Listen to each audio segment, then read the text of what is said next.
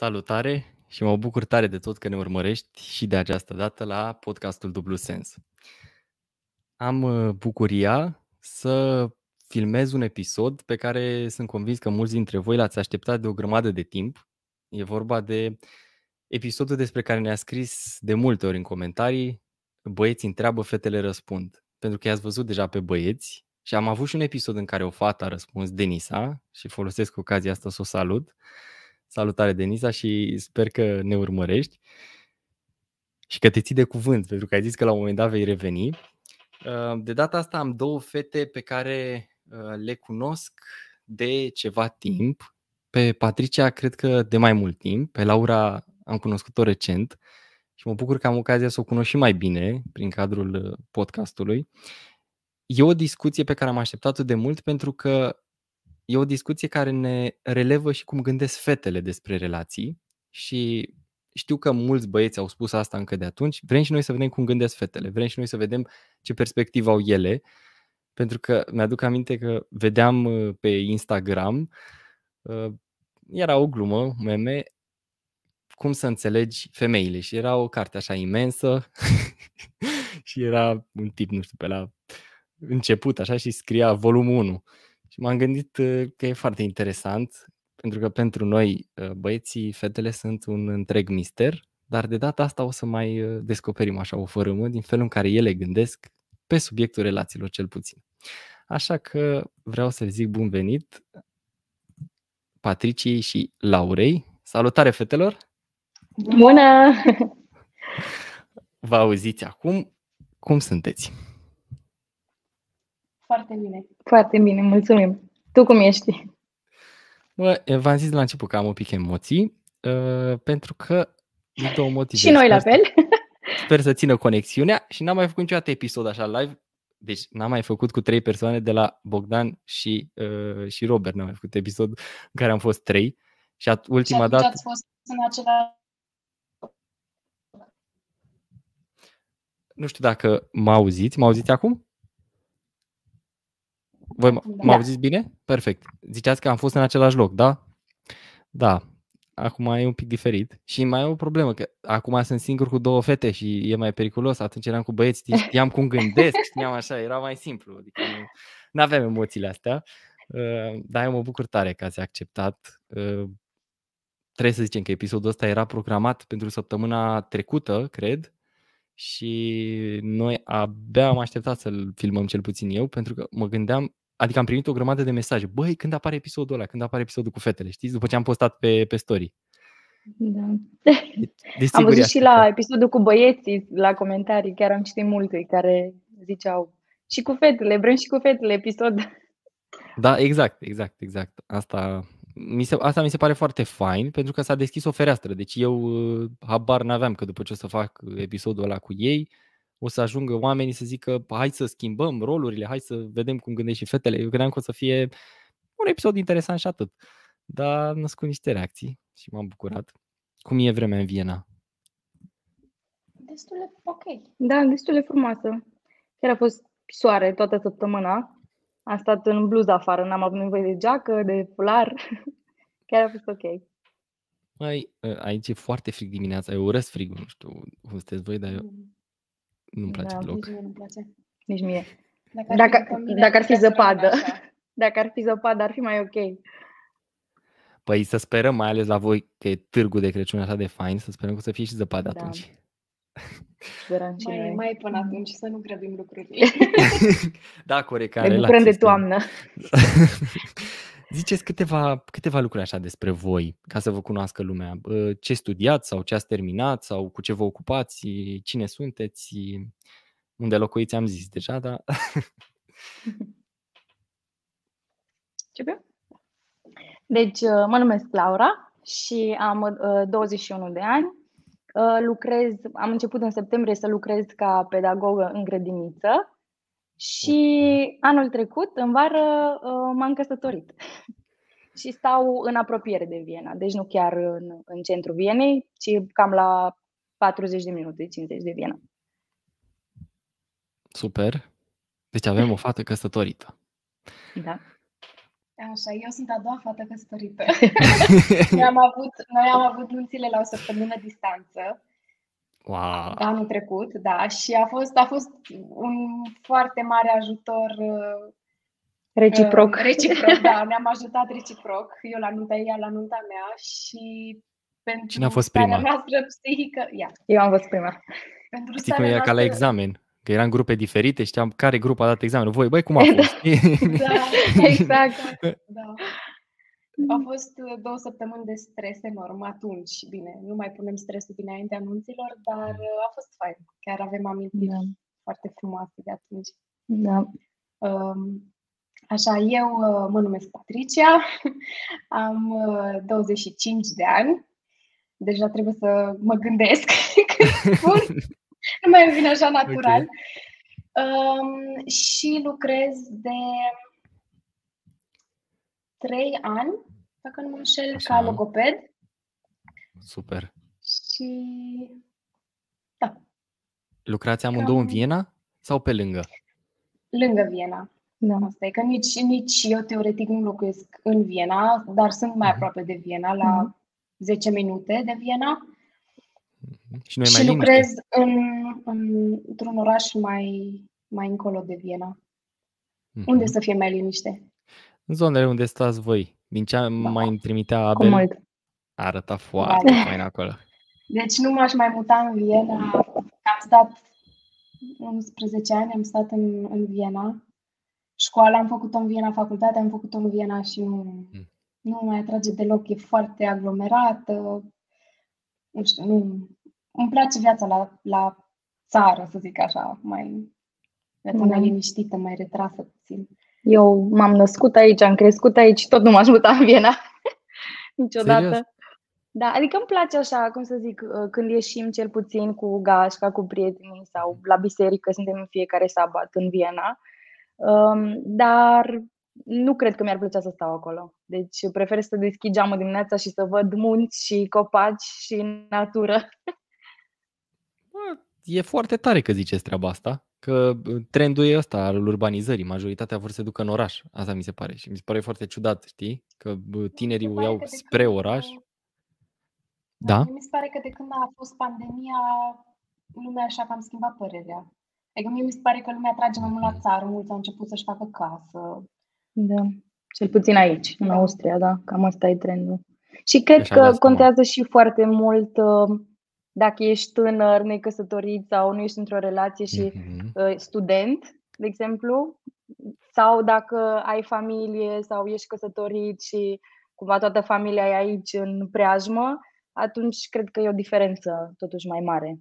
Că așa, sincer, să fiu singură și studentă, să stau la țară, cred că intri în depresie. Acum înțeleg ce ziceți voi și are sens. Că îți schimbă un pic perspectiva, probabil, în momentul în care te căsătorești, indiferent că ești fată sau băiat, privești viața diferit de la momentul ăla sau cel puțin îți faci planurile un pic diferit.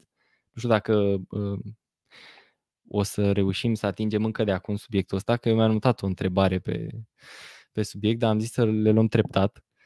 Uh, hai să începem maratonul de întrebări? Hai să începem. Da? Ok. Uite, uh, e o întrebare pe care am primit-o. Majoritatea sunt întrebări primite. Unele sunt întrebări la care m-am gândit și eu, dar majoritatea sunt primite. Unele sunt de la Robert și de la Bogdan, deci fiți atente că au avut de atunci. Au avut, uh... Înseamnă că o să se uite sigur la episodul ăsta. Da, da, da, clar, clar. Îi salutăm și pe ei cu ocazia asta, că sigur se uită. Deci sunt aici 100% amândoi. Vreau să zic că și m-am uitat la episoadele făcute cu ei, așa că ar fi frumos să se uite și Ar fi frumos să uite și Ar fi... Da, corect, corect, corect. Da, nu, sigur o să se uite, credeți-mă. Bun, era o fată care ne-a întrebat la un moment dat ce părere avem noi. Eram, eram în live cu Denisa și după aia ne-am dat seama că nici n-am mai răspuns treaba asta, la întrebarea asta. Dacă o fată și un băiat sunt într-o relație și fiecare face parte dintr-o altă confesiune religioasă. Voi cum vedeți chestia asta? Hmm.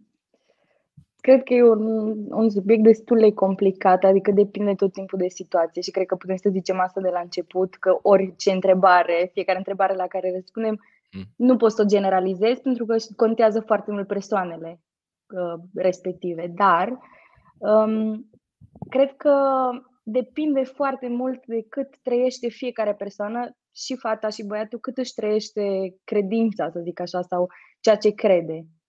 Pentru că okay. Dacă eu, de exemplu, sunt creștină, sau să zic eu sunt creștină, băiatul e musulman și mie oricum nu prea îmi pasă, să zic așa, de credința mea, probabil că o să fie mai simplu. Pentru că nu o să țin așa mult la principiile respective.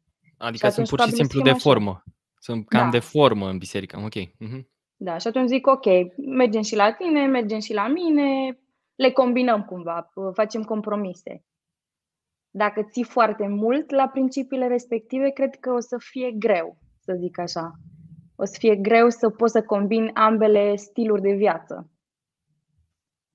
Um, eu, din, din principiu, cel puțin pentru mine și chiar înainte să să începem episodul și cu altă ocazie am spus că vrem să menționăm că și noi vorbim din experiența pe care o avem până acum și din okay. Părerile pe care ni le-am format, citind da. anumite da. cărți, văzând poate alte relații sau uh, văzând cum au fost relațiile noastre și așa mai departe. Deci, da, um, vrem să spunem chestia asta de la început. Um, iar eu personal, pentru mine, tot timpul am știut că nici nu mă pun în situația în care să um, mă gândesc prea mult dacă vreau să fiu într-o relație cu un băiat care nu este adventist de ziua șaptea cum sunt eu. Pentru că din start am știut că este foarte greu, foarte complicat și tot timpul am avut ideea că nu are cum să funcționeze fără, fără probleme.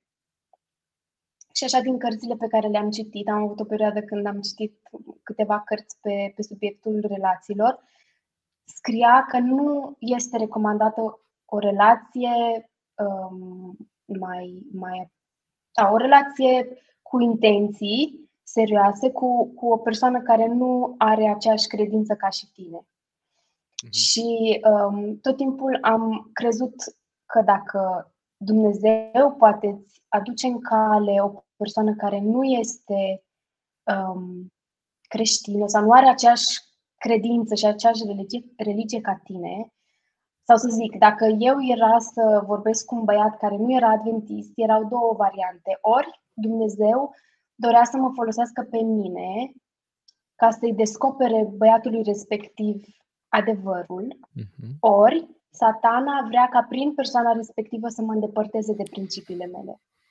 Uh-huh. Ok. Și de cele multe ori erau mai puternic. Și um, în, în același timp este nevoie de foarte multă rugăciune ca să ai înțelepciunea, să-ți dai seama care dintre variantele respective este. Adică este planul lui Dumnezeu mm-hmm. sau nu este. Da, dacă eu îl iubesc, îl iubesc foarte mult și țin la el și îmi place de el și e super cute și mi-aduce cadouașe și exagerez, dar, dar îmi place foarte mult de el și e bun și e mai principial decât ăștia ai noștri. Nu știu dacă ați auzit ideea asta. Decât da. ăștia ai noștri care oricum da. sunt cu numele și vin doar așa la cântă la cor, dar știm noi ce fac în cursul săptămânii. Da, cred că, cred că asta e greutatea până la urmă. Adică uh, în momentul în care îți place de cineva sau te îndrăgostești de cineva, trebuie să fii conștient că sentimentele sunt la mijloc. Adică sentimentele tale și cumva gândurile tale sunt cumva, să nu zic orbite, dar încețoșate, așa. Ok, perfect. Um, și e foarte ușor să te gândești doar pe moment sau să compari cumva din dorința de a fi bine și de a fi cu el, să zici, a, păi uite, el face așa și la noi la biserică băieții nu fac nici pe jumate, din dorința de a fi cu persoana respectivă împreună, fără să te gândești la viitor. Adică eu tot timpul am fost o persoană care, uh, chiar dacă îmi plăcea de un băiat, uh, mă gândeam, vai, oare mi-aș imagina să mă căsătoresc cu băiatul respectiv? Adică niciodată nu aș fi putut să mă gândesc să fie ceva de moment și asta e, îmi place de el și o să fie cumva într-un final. Mă gândeam mereu la viitor și cred că asta e, asta e secretul. Oricât de mult ți-ar, ți-ar plăcea, să te gândești cum o să fie pe viitor, cum îmi imaginezi viața împreună cum o să fie stilul de viață, cum o să fie cândva poate educația copiilor care o să-i avem împreună. Da, e foarte greu să te gândești la ce spui tu acum, în momentul în care ai fluturi în stomac și tot ce Da. e, mamă, ce fain și abia aștept să postez pe Insta și să fim pe nu știu unde și să Da. apărem împreună și ce o să zică prietenii și chestia asta, că mie mi se pare că generația noastră, și nu vreau să generalizez, dar majoritatea dintre noi urmărim gratificarea asta imediată. Poate și din cauza Mm. rețelelor sociale, că suntem obișnuiți repede, repede, repede și nu mai avem nici răbdare. Și e foarte greu să-ți imaginezi, bă, da, dacă principiile mele nu coincid cu principiile lui sau ei, cum va fi când, nu știu, vom avea copii și bă, până la copii mai e mult, adică și eu simt pasiunea asta acum. Uh, Deci, pe scurt, voi n-ați recomanda ca o persoană de o confesiune religioasă diferită să fie într-o relație cu o altă... Mhm. Nu. Adică și Dumnezeu zice în Biblie, nu vă înjugați la un jug nepotrivit. Mhm. Adică dă sfatul nu pentru că nu-și dorește ca să ne meargă bine sau să fim într-o relație unde să fim fericiți, tocmai pentru că își dorește asta pentru noi, ne recomandă. Nu vă încărcați carul cu probleme care nu ar fi necesar să le aveți și nu, nu vă ajută la nimic.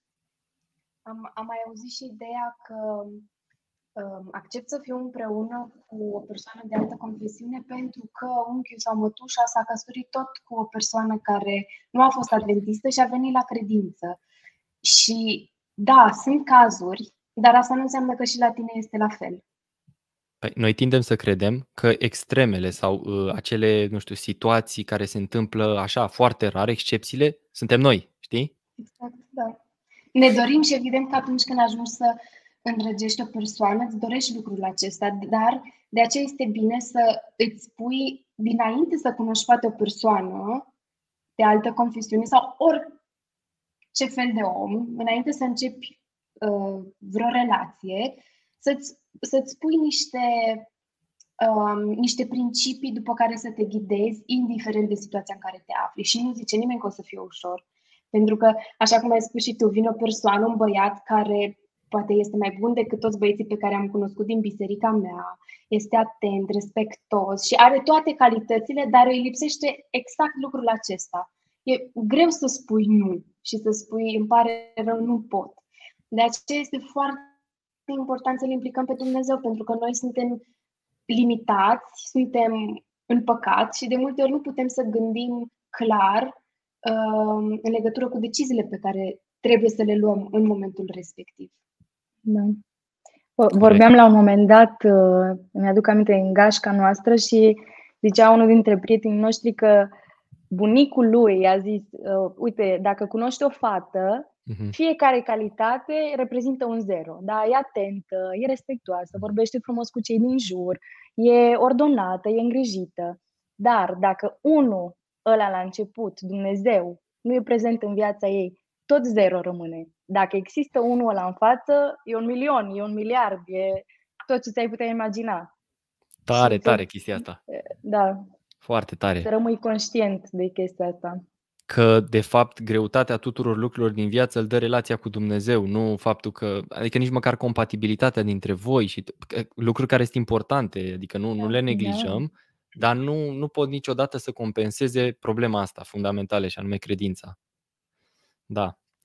Uh, ok, bun. Păi uh, asta mă duce cu gândul la următoarea întrebare, care apare foarte des, din, ca- din, venind dinspre băieți. Deci asta e o chestiune care vine dinspre băieți. Spune așa, cum să interpretez eu ca băiat uh, semnalele astea amestecate? Cred că în engleză e mixed signals. Uh, când îmi dă atenție, când nu o fată, când îmi răspunde, când mai e mai rece. Adică ce să înțeleagă un băiat când discută cu o fată? Probabil că, na, e vorba de- poate de cineva mai tânăr, poate cineva în liceu sau care abia a început facultatea și are astfel de dileme. Da, deci personal, um, dacă stau să mă gândesc, cred că e și o mică misconcepție, să zic așa, Ok. pentru că, um, adică dacă stai să fii sincer cu tine însuți, um, atunci când îți place de cineva sau poate vezi că cineva e interesat de tine, de multe ori nici tu nu știi ce simți cu adevărat. Nici tu nu știi, îmi place, nu-mi place, vreau să continui, nu vreau să continui și atunci cred că asta se și reflectă cumva în comportamentul tău. Adică și băieții cum ar trebui să fie conștienți că poate nici nu e voluntar chestia asta, să, ca fata să Mm. trimită voluntar mixed signals, ci să fie uh, derutată și ea. Să nu știe exact ce ar vrea să facă, cum să continue.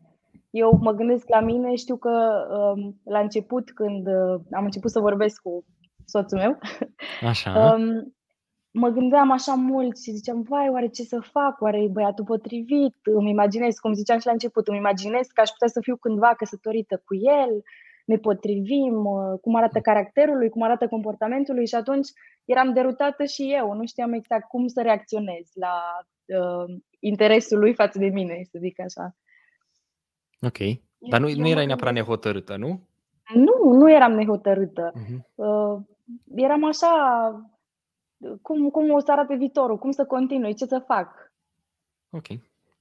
Patricia, mi s-a părut că voi să ceva.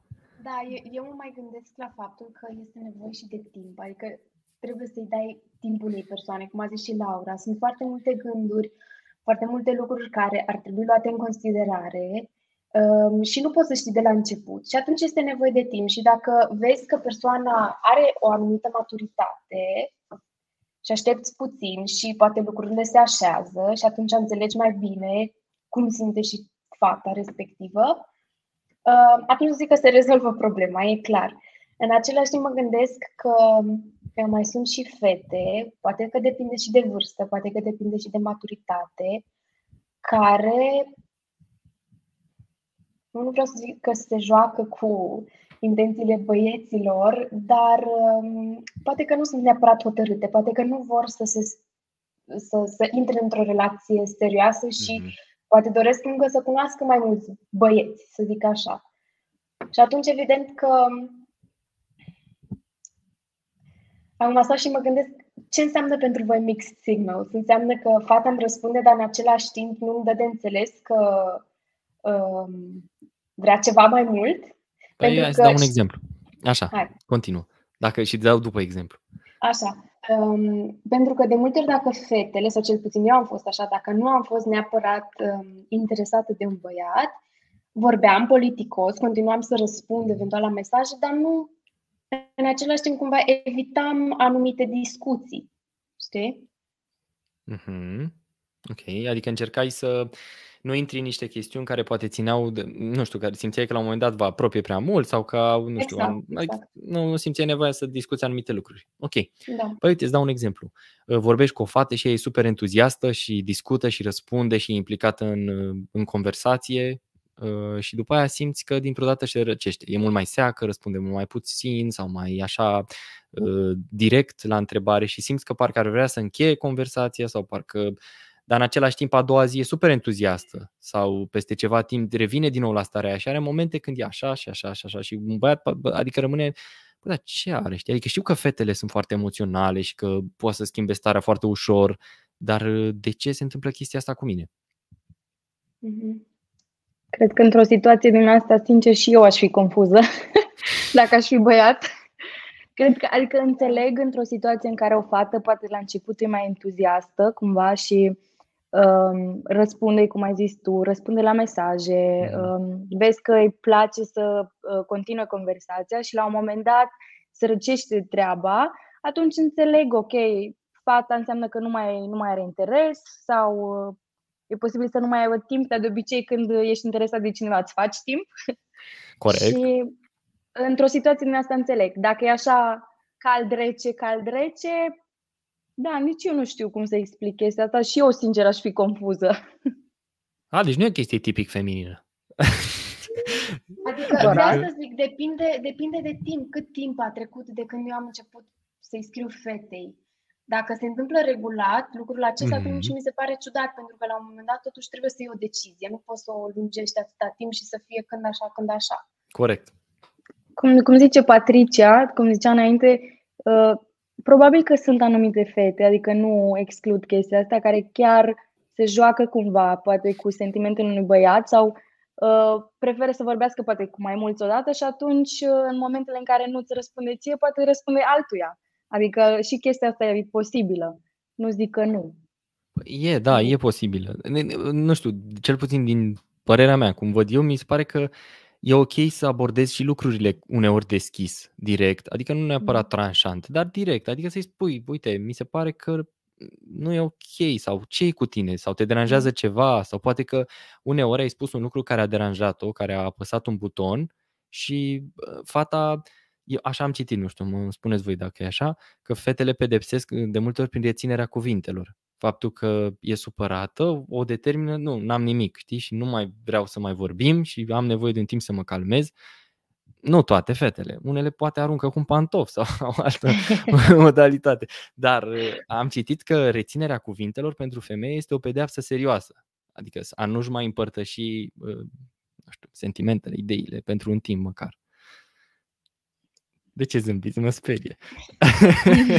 Eu mă gândeam că la mine cam așa e, când sunt supărată, nu Și prea la mai mine. vorbesc. Dar nu intenționat ca o pedeapsă, ci pentru că nu pot în momentul respectiv. Nu am ce să mai zic. Am Mhm. gândurile mele și nu... Da. Um, Eu de obicei, adică uh, mai întâi spun, spun ce simt. Eu de obicei sunt o persoană care nu, nu Ok. trebuie să mă întrebe cineva, deja îmi spun eu uh, sentimentele. Um, și atunci dacă văd că cumva nu sunt luată în serios sau de fapt nici nu, nu persoana respectivă nici nu bagă de seamă ce am zis sau nu văd o schimbare, atunci a doua oară nu mai zic. Sau, să- ok, poate a treia oară, dacă am zis de două ori, pentru că văd că, ok, se pare că nu, nu vrea să schimbe ceva persoana respectivă sau Nu-i pasă. nu interesat. Exact, nu-i pasă. eu cred că în astfel de situații cel mai simplu ar fi ca băiatul să întrebe sincer, fără să pună Da. vreo presiune asupra fetei, care, este, care sunt gândurile ei. Um, adică să dea de înțeles că el are o anumită dorință de a cunoaște fata respectivă mai bine, um, dar este puțin confuz din cauza răspunsurilor pe care le dă. Adică odată este foarte încântată, apoi mai retrasă și vrea să știe unde se află, în, în care stadiu se află. Cred că asta ar fi cel mai Da. simplu, să comunici deschis și sincer despre intențiile pe care le ai. Adică am um, cunoscut băieți care uh, merg cumva la sigur și nici ei nu spun care sunt intențiile lor până nu e sigur ce intenție are fata. Și asta mi se pare Mhm. complicat, pentru că inițiativa trebuie să fie totdeauna din partea băiatului, din punctul meu de vedere. Aha, super. Da. Și subiectul ăsta e unul interesant. Cu inițiativa. Da, și eu aș zice așa ca, ca concluzie, um, cred că comunicarea e cea mai bună interpretare, aș zice eu. Mhm, Um, mhm. Înainte să interpretezi ceva, fără să știi sigur, mai bine întrebi și adică îți dai seama instant, afli instant răspunsul. Fără să mai îți faci o grămadă de... Exact. E brandul la Guess, știi? și atunci nu te mai chinui nici tu Da. cu da. gândurile că nu înțelegi de ce se comportă într-un fel și nici, nici fata nu mai e chinuită, Da. că tot trebuie să răspundă, dar n-are chef. Sau... Da, da, da, corect, corect. Că până la urmă poate vă dați seama amândoi că, de fapt, nu știu, unul nu-și dorea sau poate nu-și dorea niciunul, nu știu, și că erau niște discuții de complezență sau măcar te lămurești, chiar dacă e dureros, dar te lămurești. Exact. Exact. Noi ne trăim în era asta a social media și uh, mie mi se pare că, nu știu, așa, cel puțin așa văd eu, că a, a schimbat foarte mult dinamica relațională treaba asta. Și acum, de exemplu, dacă noi nu am fi avut uh, disponibilitatea asta a tehnologiei, nu puteam să facem un episod la distanță și unele sunt avantaje, altele sunt dezavantaje. Voiam să vorbesc un pic cu voi despre treaba asta. Cum vedeți voi uh, rețelele sociale și relațiile, și în special relația cu sexul opus, că despre asta vorbim. Cât de mult simțiți că uh, influențează ceea ce noi vedem pe rețelele sociale sau faptul că suntem acolo prezenți, relația noastră, nu știu, cu partenera, cu partenerul? Um, la întrebarea asta îmi vine în minte o întâmplare din viața mea, să zic așa. Ok. Um, am văzut, uh, mă, mă, mă vulnerabilizez, cum se zice. Ok, super. Um, am văzut uh, o postare pe Instagram făcută de prietenul unei prietene. Mm, Erau într-o relație și era ziua ei și ea s- fă- a postat niște story-uri și a scris ceva foarte drăguț și în mintea mea era imediat, de ce Abel nu face mie așa ceva? Niciodată n-a postat un story de ziua mea. Și cumva eram deranjată și cumva parcă mă simțeam supărată, deși nu aveam absolut niciun motiv. Adică erau da. niște sentimente care erau influențate de social media, nu neapărat că aveam un motiv. Că erai nemulțumită în relație. Sau că eram nemulțumită, exact. exact. Că nu eram deloc nemulțumită în relație și nu știu dacă nu eram chiar și căsătoriți deja. Um, și atunci mi-am dat seama că e o gândire complet greșită pentru că știam că relația lor nu este cea mai mhm. frumoasă mm-hmm. și cea mai, um, cum să zic, um, foarte ok, dar nu știu, poate... Foarte ok, da, fără, fără probleme. Și... Adică da, știam da. că sunt probleme destul de mari la mijloc okay. și m-am gândit, ce gând a fost ăsta? Nu, sunt foarte mulțumită așa cum e. Prefer să nu facă public sentimentele pe care le are sau cuvintele frumoase pe care le are pentru mine. Prefer să mi le zică personal, dar să știu că în același timp avem o relație bună unul cu celălalt, decât să le posteze și să le facă publice și noi, de fapt, să ne certăm și să ne tragem de păr acasă. Păi da, dar lumea vede că e bine. Păi degeaba mm. vede lumea că e bine, pentru că nu? Până la urmă, de ce mă interesează atât de mult să vadă mm. lumea că e bine, dacă eu nu sunt fericită. Păi Asta să știe este rudele, o... să știe toți prietenii, este... mă invidieze. Asta e, da, nu? Da, da. Asta este cumva o, un dezavantaj. Pentru că poate sunt persoane care chiar nu au nicio problemă cu comparația. Eu pot să zic că o am, nu uh-huh. foarte grav, dar totuși o am, pentru că altfel nu m-aș fi gândit de ce altfel nu face și mie așa ceva. Sigur. Um, și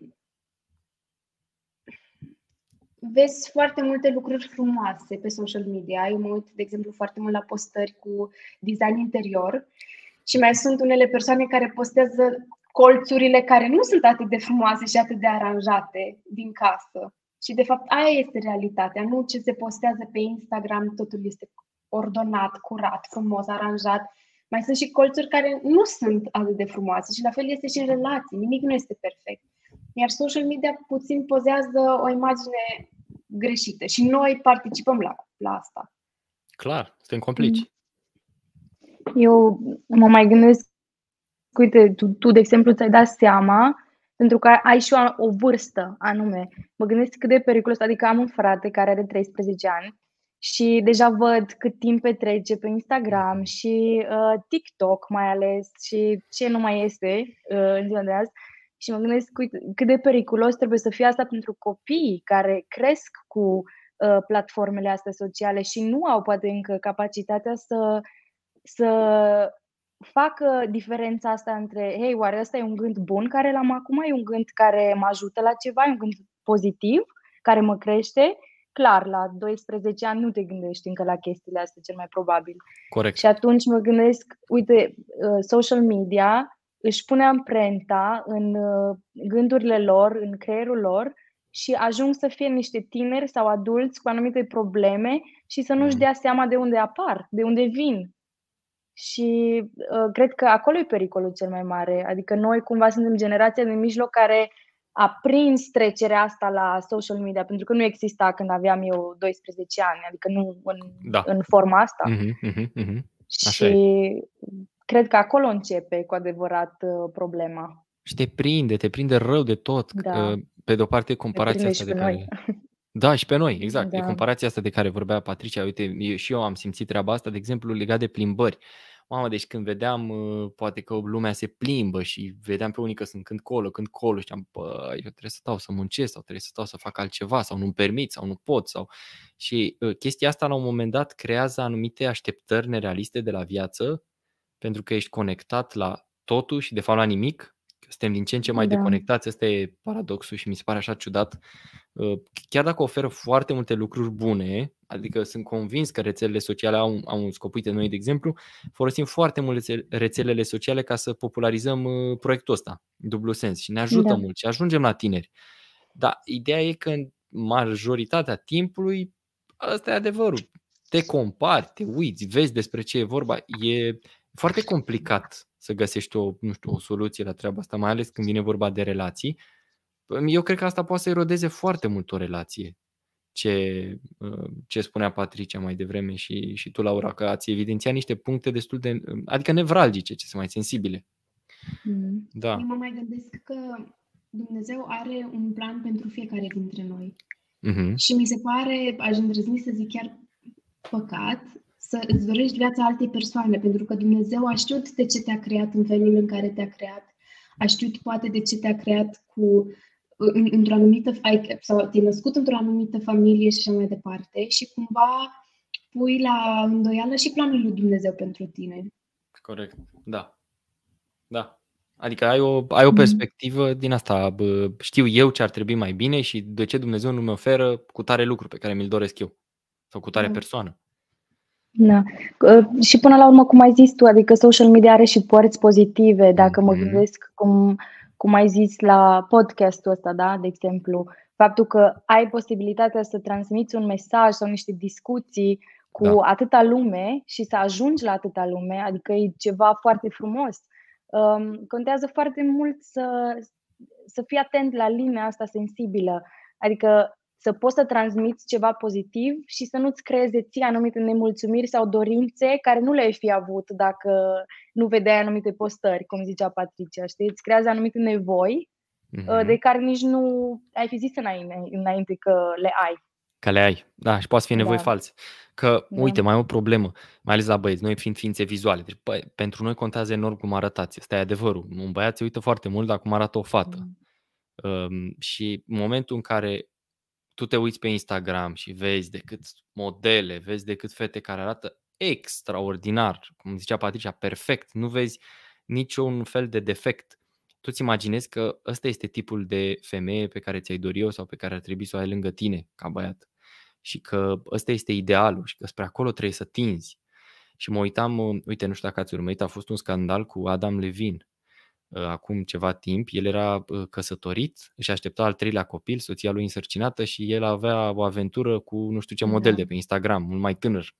Și, în fine, ă, cine vrea să urmărească, să nu urmărească. Ideea, e, ideea este că e destul de destul de aiurea și pentru persoanele de la care te-ai aștepta la mai mult, nu știu dacă neapărat la vedete este aștepta mai mult, dar mm. poate oameni care au ceva de mm. făcut, au o carieră, au o familie, au copii, au un scop în viață și uite că totuși să te uiți acolo în mod constant și tot acolo zicea că a cunoscut-o și a dat mesaje și nu știu ce, adică pe totul a fost de pe Instagram.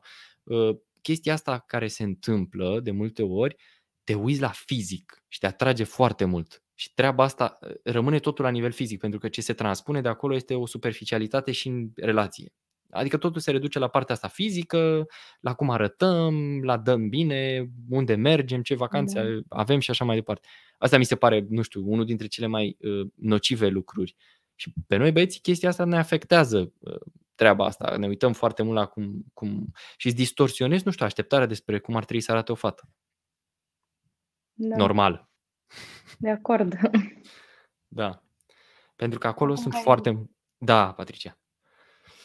Mă gândeam, mă gândeam acum, nu știu ce a fost mai întâi, dar poate și din cauza că fetele au impresia că băieții se uită mai mult la fizic, mm-hmm. ajung să posteze poze care, din punctul meu de vedere, pentru vârsta lor, nu sunt ok. Mm-hmm. Um, nu știu dacă se înțelege. Unele pentru nicio vârstă. Unele pentru nici o vârstă. Exact, pentru nici o da. vârstă. Exact, exact, da. Um, și, a, și aici mi se pare o problemă, adică și fetele cumva participă la chestia asta. Și nu, nu, da.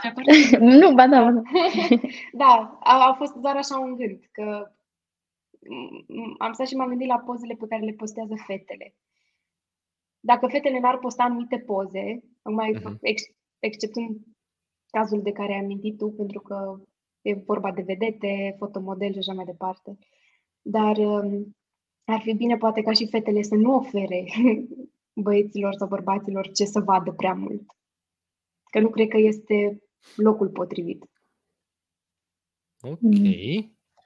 Laura, da, uh, vreau să zic că de multe ori, în funcție de ce postează o persoană, îți dai seama foarte mult de, um, de ea, adică de caracterul ei, să zic. Chiar dacă poate pare dur, um, undeva în interior um, îți dai seama de ce vrea să transmită, de fapt. Uh, pentru că, mm-hmm. adică e vorba despre poze. uh, ce vrei să uh, reprezinți sau ce, pentru ce faci reclamă, să zic așa. Uite, dacă vezi o persoană care postează mereu despre cum merge la sală sau ce mănâncă. Mie, de exemplu, îmi place foarte mult să urmăresc chestii în astea, rețete sau rutina care o are la sală, mă rog, chestii din astea. Și atunci îți dai seama în ce își găsește persoana respectivă valoarea. Dacă tu valoarea ți-o găsești prin faptul că primești atenția pe social media, înseamnă că de fapt nu ai înțeles valoarea ta adevărată. Dacă focusul tău este să transmiți un mesaj sau, uh, să zicem, cum ai tu pagina cu podcastul, să trimiți invitații sau să faci cumva reclamă, să zic așa, la podcast mm-hmm. ca lumea să vadă, atunci îți dai seama, ok, uh, care e uh, țelul persoanei respective? Unde vrea să ajungă? Ce vrea să arate? Ce vinde, mă? Ce da. vinde? Mm-hmm, mm-hmm. Exact. Păi, e foarte da. aiurea să-ți vinzi trupul. Fie că ești băiat, fie că ești fată. E foarte aiurea și să cumperi trupul. Pentru că și asta e o chestie, vorbeai Patricia de fete, dar eu zic și de băieți. Adică fetele alea care fac OnlyFans, știi, are și cine să le mm. cumpere, adică să dea acolo subscripție. Asta Clar. e problema. Deci este, e clar că din punctul meu de vedere e 50-50, știi? Adică mm. în momentul în care tu ca băiat nu-ți faci curățenie în minte, nu o să-ți facă nimeni curățenie în minte. Pentru că nici Dumnezeu nu-ți face curățenie în minte cu forța. Dacă tu vrei mm. să vezi fete goale, te uiți la fete goale. Adică asta e ceea ce tu cauți. Dacă însă ca fată ă, tu te vinzi ușor, care vedeți că sunt riscurile? Care sunt riscurile? Chiar, uite, e bună întrebarea asta, nu mi-am notat. Care sunt riscurile ca dacă o fată se vinde ușor băieților sau, nu știu, pe internet și nu doar, în viața reală? Ce, ce poate să pățească? Hai să o zic așa. Ce îmi vine în minte este că ar putea să scadă respectul băiatului față de fată. Um, mama mea tot timpul îmi spunea, tot timpul să fii atentă, băiatul să te caute mai mult decât tu să-l cauți pe băiat. Băiatul să fie mai îndrăgostit de tine decât... și nu este un principiu Ai auzit, Abel? rău. nu este un principiu neapărat rău. Adică evident că trebuie să fie din mm-hmm. ceva și nu... Dar, dar ca idee, um, fata este mai atractivă atunci dacă o câștigi mai greu. Băieții au în ei chestia asta de luptător și ei trebuie să simtă nevoia că luptă totuși puțin pentru fata pe care o doresc și nu imediat au parte de ea, pentru că atunci le scade interesul. Cel puțin asta mm. am observat eu. Și uh, personal, adică d- dacă te gândești din punctul de vedere a fetei, uh, tu poate în momentul de față rămâi la uh, suprafață, așa, da? Îți vin să zic corpul. Adică rămâi la suprafață, cei în interior practic nu prea contează și e posibil ca cândva să-ți dai seama că ai greșit sau să ajungi să ai anumite gânduri mai adânci și să-ți dai seama că ai făcut o greșeală și anumite uh, acțiuni nu le mai poți întoarce înapoi. Anumite mm. consecințe rămân, chiar dacă îți pare rău și uh, cumva poți să-ți schimbi, clar, poți să-ți schimbi viața, dar rămâne acolo o pată, rămân anumite chestii și uh, urmări pe care nu le mai poți schimba. Și ăsta e cumva riscul, adică mai bine mă gândesc acum, înainte să fac ceva, mă gândesc de două ori, de trei ori poate chiar, uh, și să-mi dau seama, așa mi imaginez eu viața mea, așa mi imaginez relația pe care o să am, să rămână la suprafață, pentru că senzațiile astea de moment că îți place și ai văzut uh, corpul și uh, te-ai apropiat, să zic așa mai uh, mhm. frumos, uh, la un moment dat o, o să treacă. Și atunci cu ce rămâi când o să ai 30, 40, 50 de ani? Mhm. Da. e, adică sunt câteva riscuri pe care ți le asumi ca fată dacă alegi să te vinzi ușor. Um, și nu doar fizic, uite, cum ziceai și tu, Patricia, și așa, faptul că te lași foarte ușor, că ești disponibilă pentru oricine, oricând, nu e tocmai un semn de sănătate emoțională și intelectuală. Un băiat, și eu am observat treaba asta, că un băiat respectă și eu însumi respect o fată care se respectă în primul rând pe sine. Dacă ea nu se respectă, nici ceilalți băieți nu o vor respecta. Poate doar băieții care au frică de Dumnezeu și pur și simplu ei din, din standard așa de la început, respect o, o persoană indiferent de modul în care ea se comportă cu sinele, dar un băiat care oricum e macio, oricum se joacă, oricum îi plac lucrurile astea, cu atât mai puțin te va respecta. Ești pradă ușoară și întotdeauna m-am gândit la treaba asta că uh, lei se uită la acea antilopă care își chiopătă și se duc acolo, direct. Adică, nu știu, parcă persoanele care sunt așa și atrag imediat prădătorul mm. în termenii da, metaforici.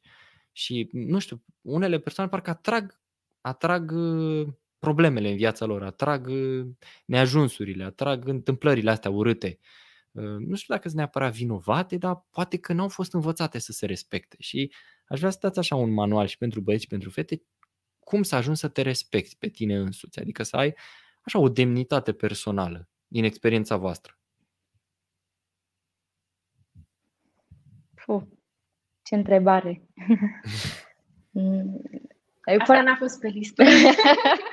da, da, asta e. Domn profesor, nu era în carte. Îmi pare rău. um,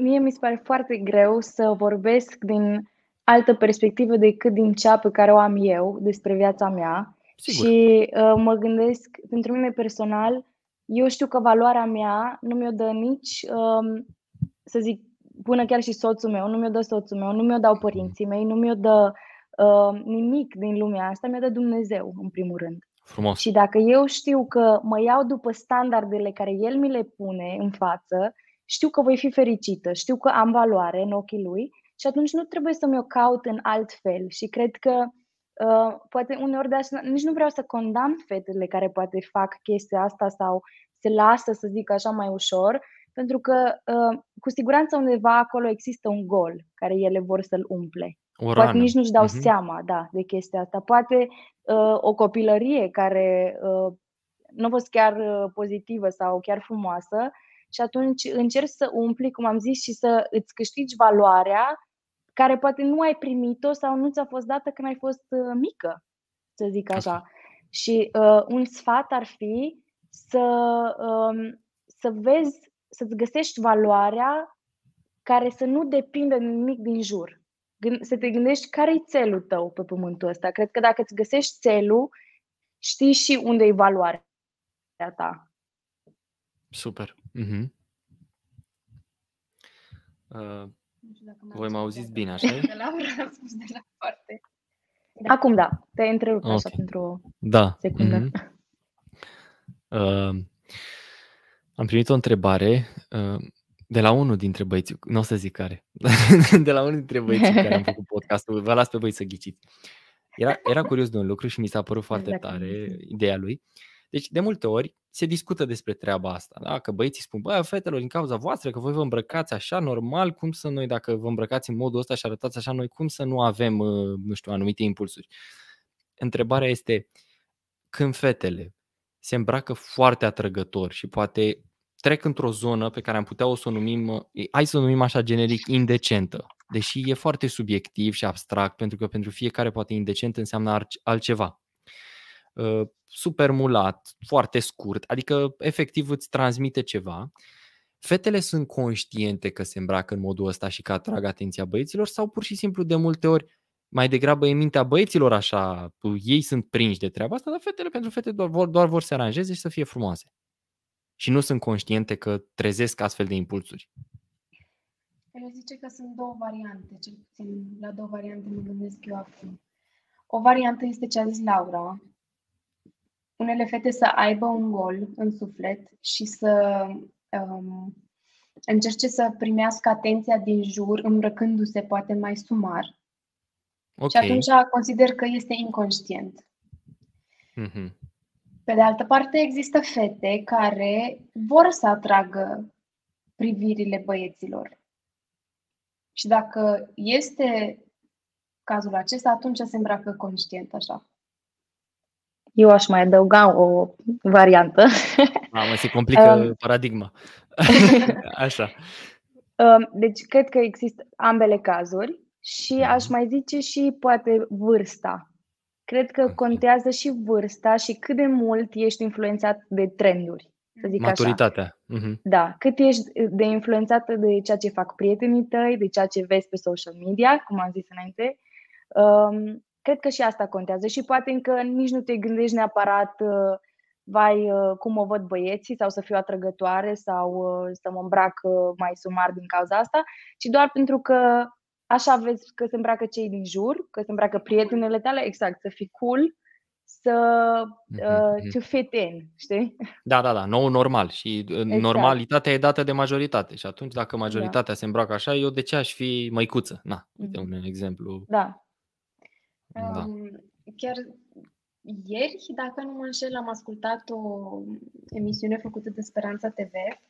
Ok. Unde era cumva vorba de evenimentul care s-a întâmplat în Iran cu uh-huh. fata care a fost bătută și omorâtă din cauza că s-au văzut câteva șuvițe și așa mai departe. Da.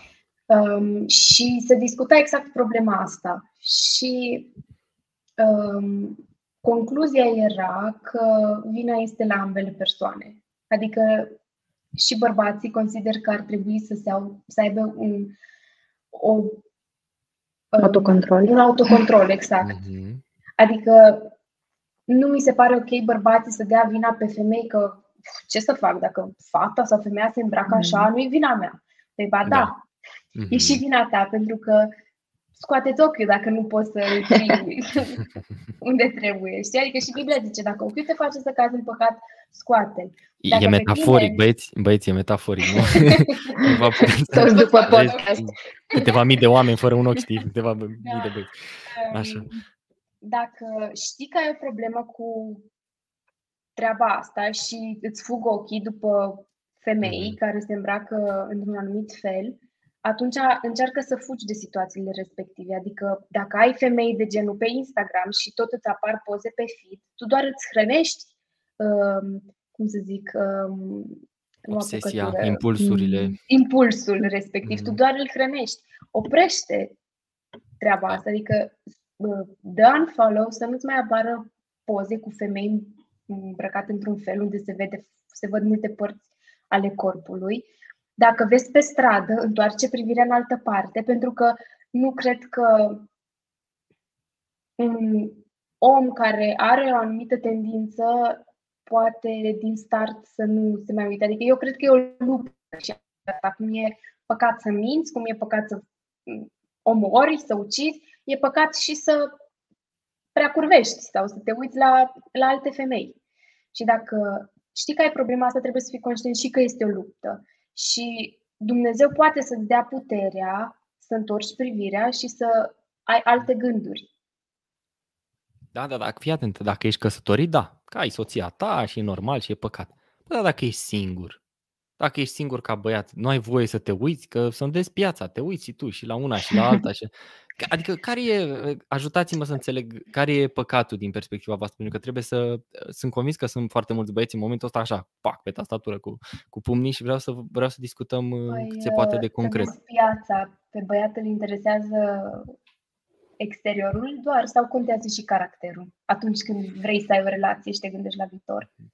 Dacă nu te gândești la viitor, probabil că nu vede ceva rău, dar din punct de vedere creștin, consider că și băiatul și fata trebuie să se păstreze cât se poate de curați. Uh-huh. Și tu dacă n-ai prietenă și te uiți la alte fete, tu deja începi să te obișnuiești cu chestia asta și să n-ai venit niciun băiat impresia că odată ce este căsătorit nu o să mai facă din moment ce a făcut-o dinainte. Uh-huh, uh-huh. Ok, bun asta. E, e bună pentru că e adevărată, cred. Și cred că amândouă da. uh, înțelegeți și poate că aveți și cazuri concrete de oameni care nu s-au lăsat după căsătorie de anumite probleme pe care mm. le aveau înainte. Da. Nu e ca și cum căsătoria te vindecă. Adică tu cu neajunsurile tale ai de luptat în continuare. Mm-hmm. Și cred că e o diferență, adică ca să nu uh, mergem într-o extremă neapărat, cred că e o diferență okay în a te uita la ceva, sau ceva să ți se pară frumos, un om să ți se pară frumos și tu deja să vezi, să zic așa, prin haine și să mm-hmm. îți meargă gândul la total altceva. Adică da. trebuie tu, și tu singur cumva să te um, autocorectezi sau să-ți dai seama, ok, încotro merge gândul. Știi că e gluma ce e frumos și lui Dumnezeu îi place. Adică da, da, da. E ceva normal până la urmă, de asta avem ochi, nu? Și de asta Da, suntem toți corect. diferiți, ca să ne uităm și unii la alții, să ne diferențiem. Și e, adică să și apreciezi ceea ce e frumos și trăsături frumoase și fizice chiar.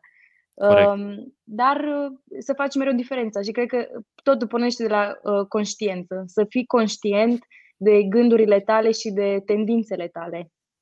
E foarte greu pentru că natural unui băiat îi- va avea impulsul ăsta, impulsul sexual în sine nu cred că este, nu, nu cred, sunt convins că nu este păcat, pentru că e pus de Dumnezeu. Nu. Problema este cum îl manageriezi și cum reușești, Exact. cum vorbeați voi, să gestionezi treaba asta.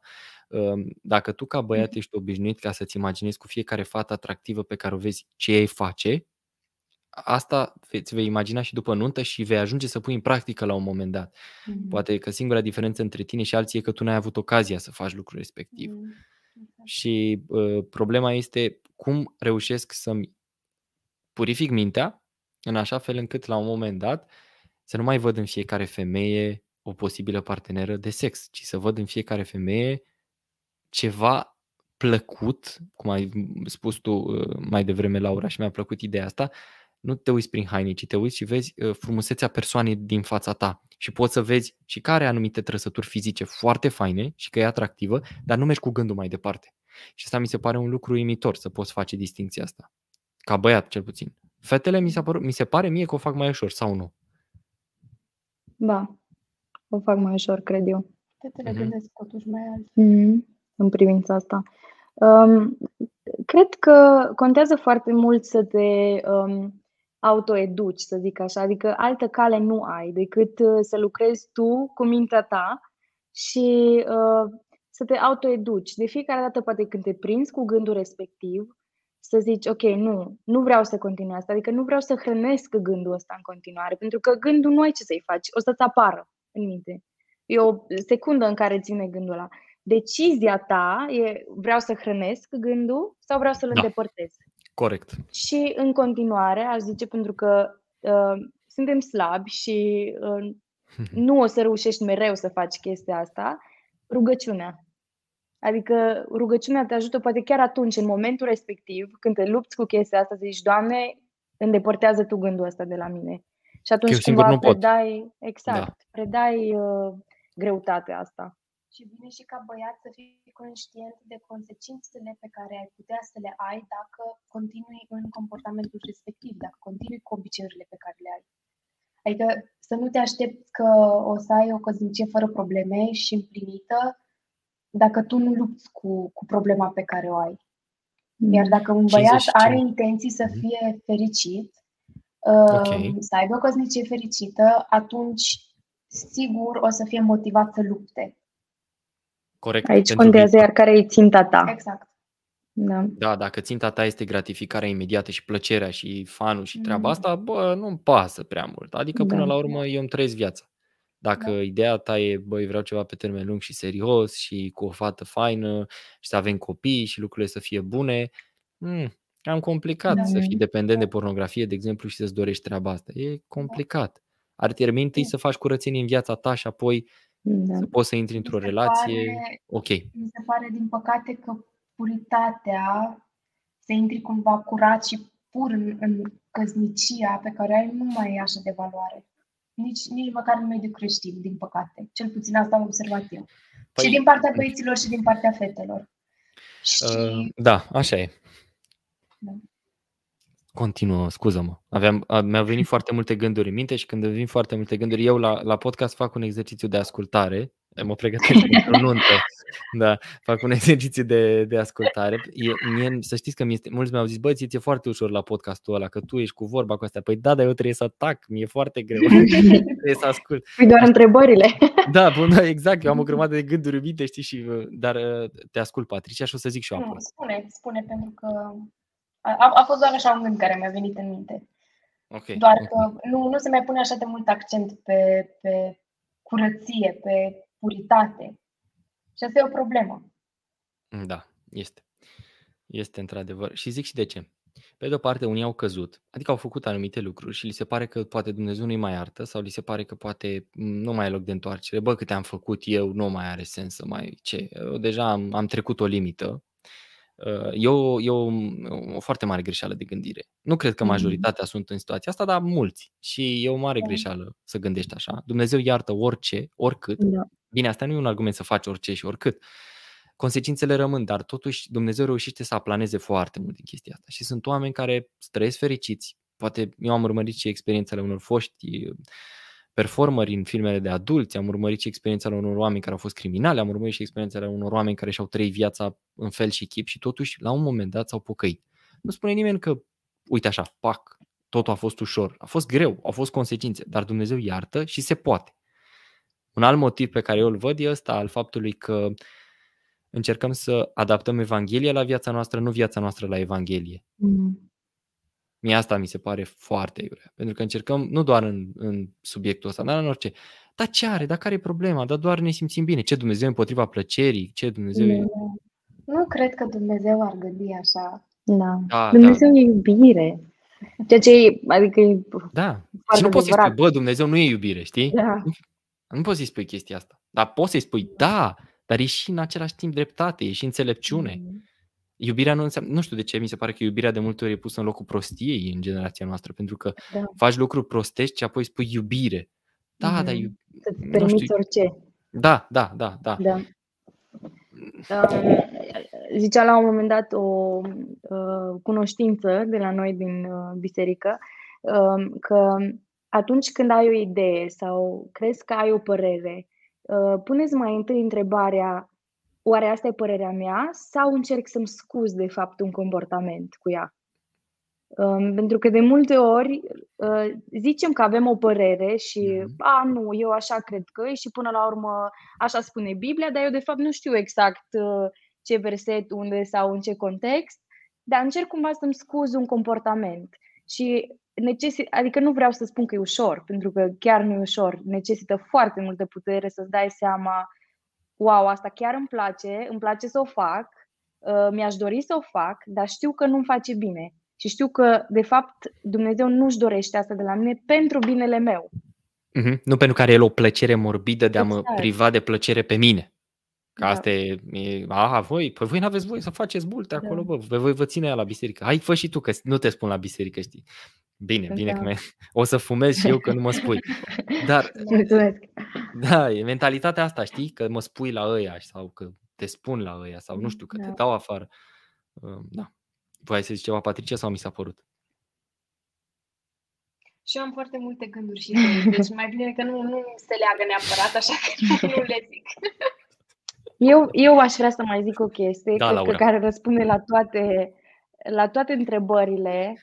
Uh, uneori, cred că ne focusăm foarte mult pe noi înșine și pe uh, plăcerile noastre, gândurile noastre, uh, planurile noastre și poate uităm sau pierdem din vedere uh, menirea noastră mai mare. Și uh, dacă eu știu, măi, care e planul, adică care e ținta mea pe pământul ăsta, pentru ce trăiesc?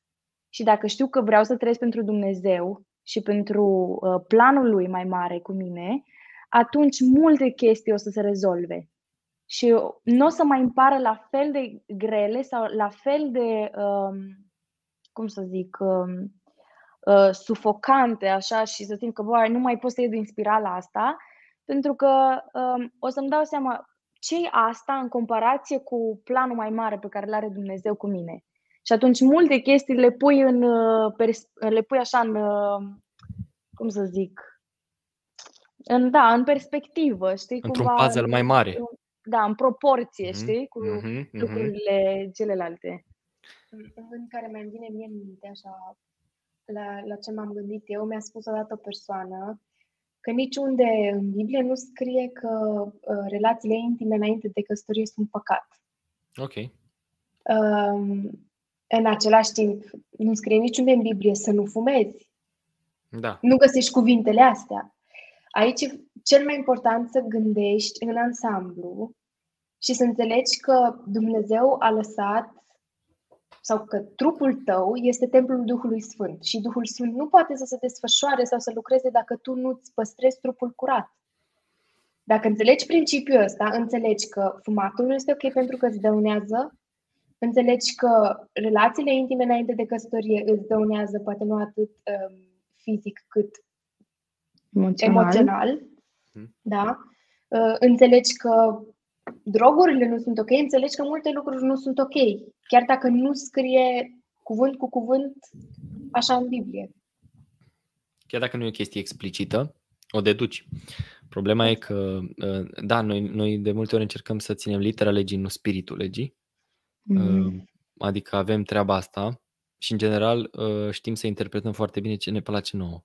Adică nu avem da. o problemă cu lucrurile care, băi, ok, adică dacă voința mea calcă pe voința lui Dumnezeu, e în regulă. Atunci când cele două intră în conflict, atunci încep să caut argumente și, bă, stai că de fapt nu e chiar așa și, și dacă ați observat, păcatele pe care, la care noi nu suntem vulnerabili le judecăm foarte aspru la alții, dar păcatele pe care da. noi le facem mereu mm. sunt acceptabile sau tolerante. Da. De tolerat. De tolerat. Pentru că ne pierdem sensibilitatea cumva față de ele. Din da. faptul că noi le facem constant. Da. Da. Și atunci la alții, un păcat mm-hmm. care nu-l faci, wow, șoc, știi? Da, Pentru că da. ești foarte sensibil față de el. Da, eu niciodată nu, nu aș putea să fac așa ceva păcătoasă mm-hmm. sau păcătosul și da, da, da, da. Am găsit o chestie mm, faină, poate. Uh, păcătoși care judecă alți păcătoși pentru că păcătuiesc diferit. Da, probabil o știați. Exact. Da. Uh, bun. Uite, băieții cred foarte mult că fetele sunt atrase de aspectul fizic pentru că și ei sunt atrași de aspectul fizic. Noi, în general, proiectăm pe alții ce credem noi. Uh, și, nu știu, iubim partenerul cum am vrea noi să fim iubiți și tot așa. Dar uh, sunt curios cum vedeți voi chestia asta. Băi, se duc la sală, se aranjează, se gândesc, mulți dintre ei, mamă, cum arăt și de multe ori aud, știi, sau vezi fete foarte, foarte faine cu băieți care nu arată excepțional. Sau vezi fete, da, cu băieți care arată bine, adică sunt și situații de genul ăsta, n-aș vrea să, să generalizez, să zic că e numai așa. Ei arată bine prin ochii lor și e suficient. Dar cum e? Voi vă uitați la partea fizică, contează și cât contează pentru o fată în alegerea partenerului partea asta fizică? Um, eu cred, de exemplu, dacă tot vorbeam despre mușchi, um, poate că atunci uh, când uh, o fată poate e atrasă de un băiat care are mușchi sau merge la sală, poate nu e neapărat faptul că el are mușchi, deși, da, clar, mhm. poate să fie și asta, um, poate și mai mult faptul că îi pasă cumva de sănătatea lui și um, cumva îți dă sentimentul, hei, uh, chiar uh, se îngrijește. Adică e o persoană îngrijită care um, uh, are, cum să zic, are țeluri care vrea să și le împlinească. Adică sunt mai multe chestii în spate, exact, un stil de viață, um, mai multe chestii în spate cumva, care, de poate care nici tu ca fată nu-ți dai seama. Știi că de fapt uh, ai realizat lucrul ăsta, te-ai okay. uitat la chestia asta, știi? Um, și așa, dacă mă gândesc la aspectul fizic, Uh, cred că ambele sunt importante, la, la fel uh, aspectul fizic cât și caracterul, um, dar um, caracterul e mai important, aș zice, decât aspectul fizic. Chiar dacă la început, îți dai seama, primul lucru care îl vezi e corpul, da? e fața. Ok, e posibil să nu-ți placă de el cum arată, e posibil să nu-ți placă de el cum arată și după să te îndrăgostești exact. pentru caracterul lui? Exact, da. Cred că e posibil. Și să de multe ori vezi uh, că vine o vorba asta, parcă um, oamenii care au un caracter frumos, parcă ți se par și mai frumoși uh, estetic, mm-hmm. știi? Sau persoanele care, care ți se păreau la început frumoase, uh, estetic, parcă după ce îi cunoști și vezi că sunt așa răutăcioși sau uh, obraznici sau așa, parcă nici nu ți se mai par frumoși. Știi? Și atunci Corect. îți dai seama care dintre cele două are mai multă valoare, mai multă greutate. Mm-hmm. Mă gândesc sunt așa 80% de acord cu ce ai zis. ok, uh, foarte fain, hai să vedem. Gândesc totuși că și partea fizică contează. Eu personal, Clar. despre mine nu pot să zic că adică dacă nu m-ar fi atras deloc fizicul unei persoane, ceea ce e foarte subiectiv, adică mie îmi place ceva ce ei nu-i place, uh, nu știu dacă aș fi putut să trec neapărat peste chestia asta. Adică trebuie să ți se pară atrăgătoare o persoană și din punct de vedere fizic, pentru că ajungi să fii destul de apropiat dacă ajungi să te găstorești. Mm-hmm. Și invers, da, pot să zic că sunt de acord cu asta, adică o persoană, oricât ar fi de frumoasă, dacă nu are un caracter frumos, ajunge să fie așa, să nu, nu te mai atragă în niciun fel. Invers, în schimb, mi se pare că nu, nu adică nu poți să aplici chestia asta în ambele cazuri. Cel puțin pentru mine e așa. Da.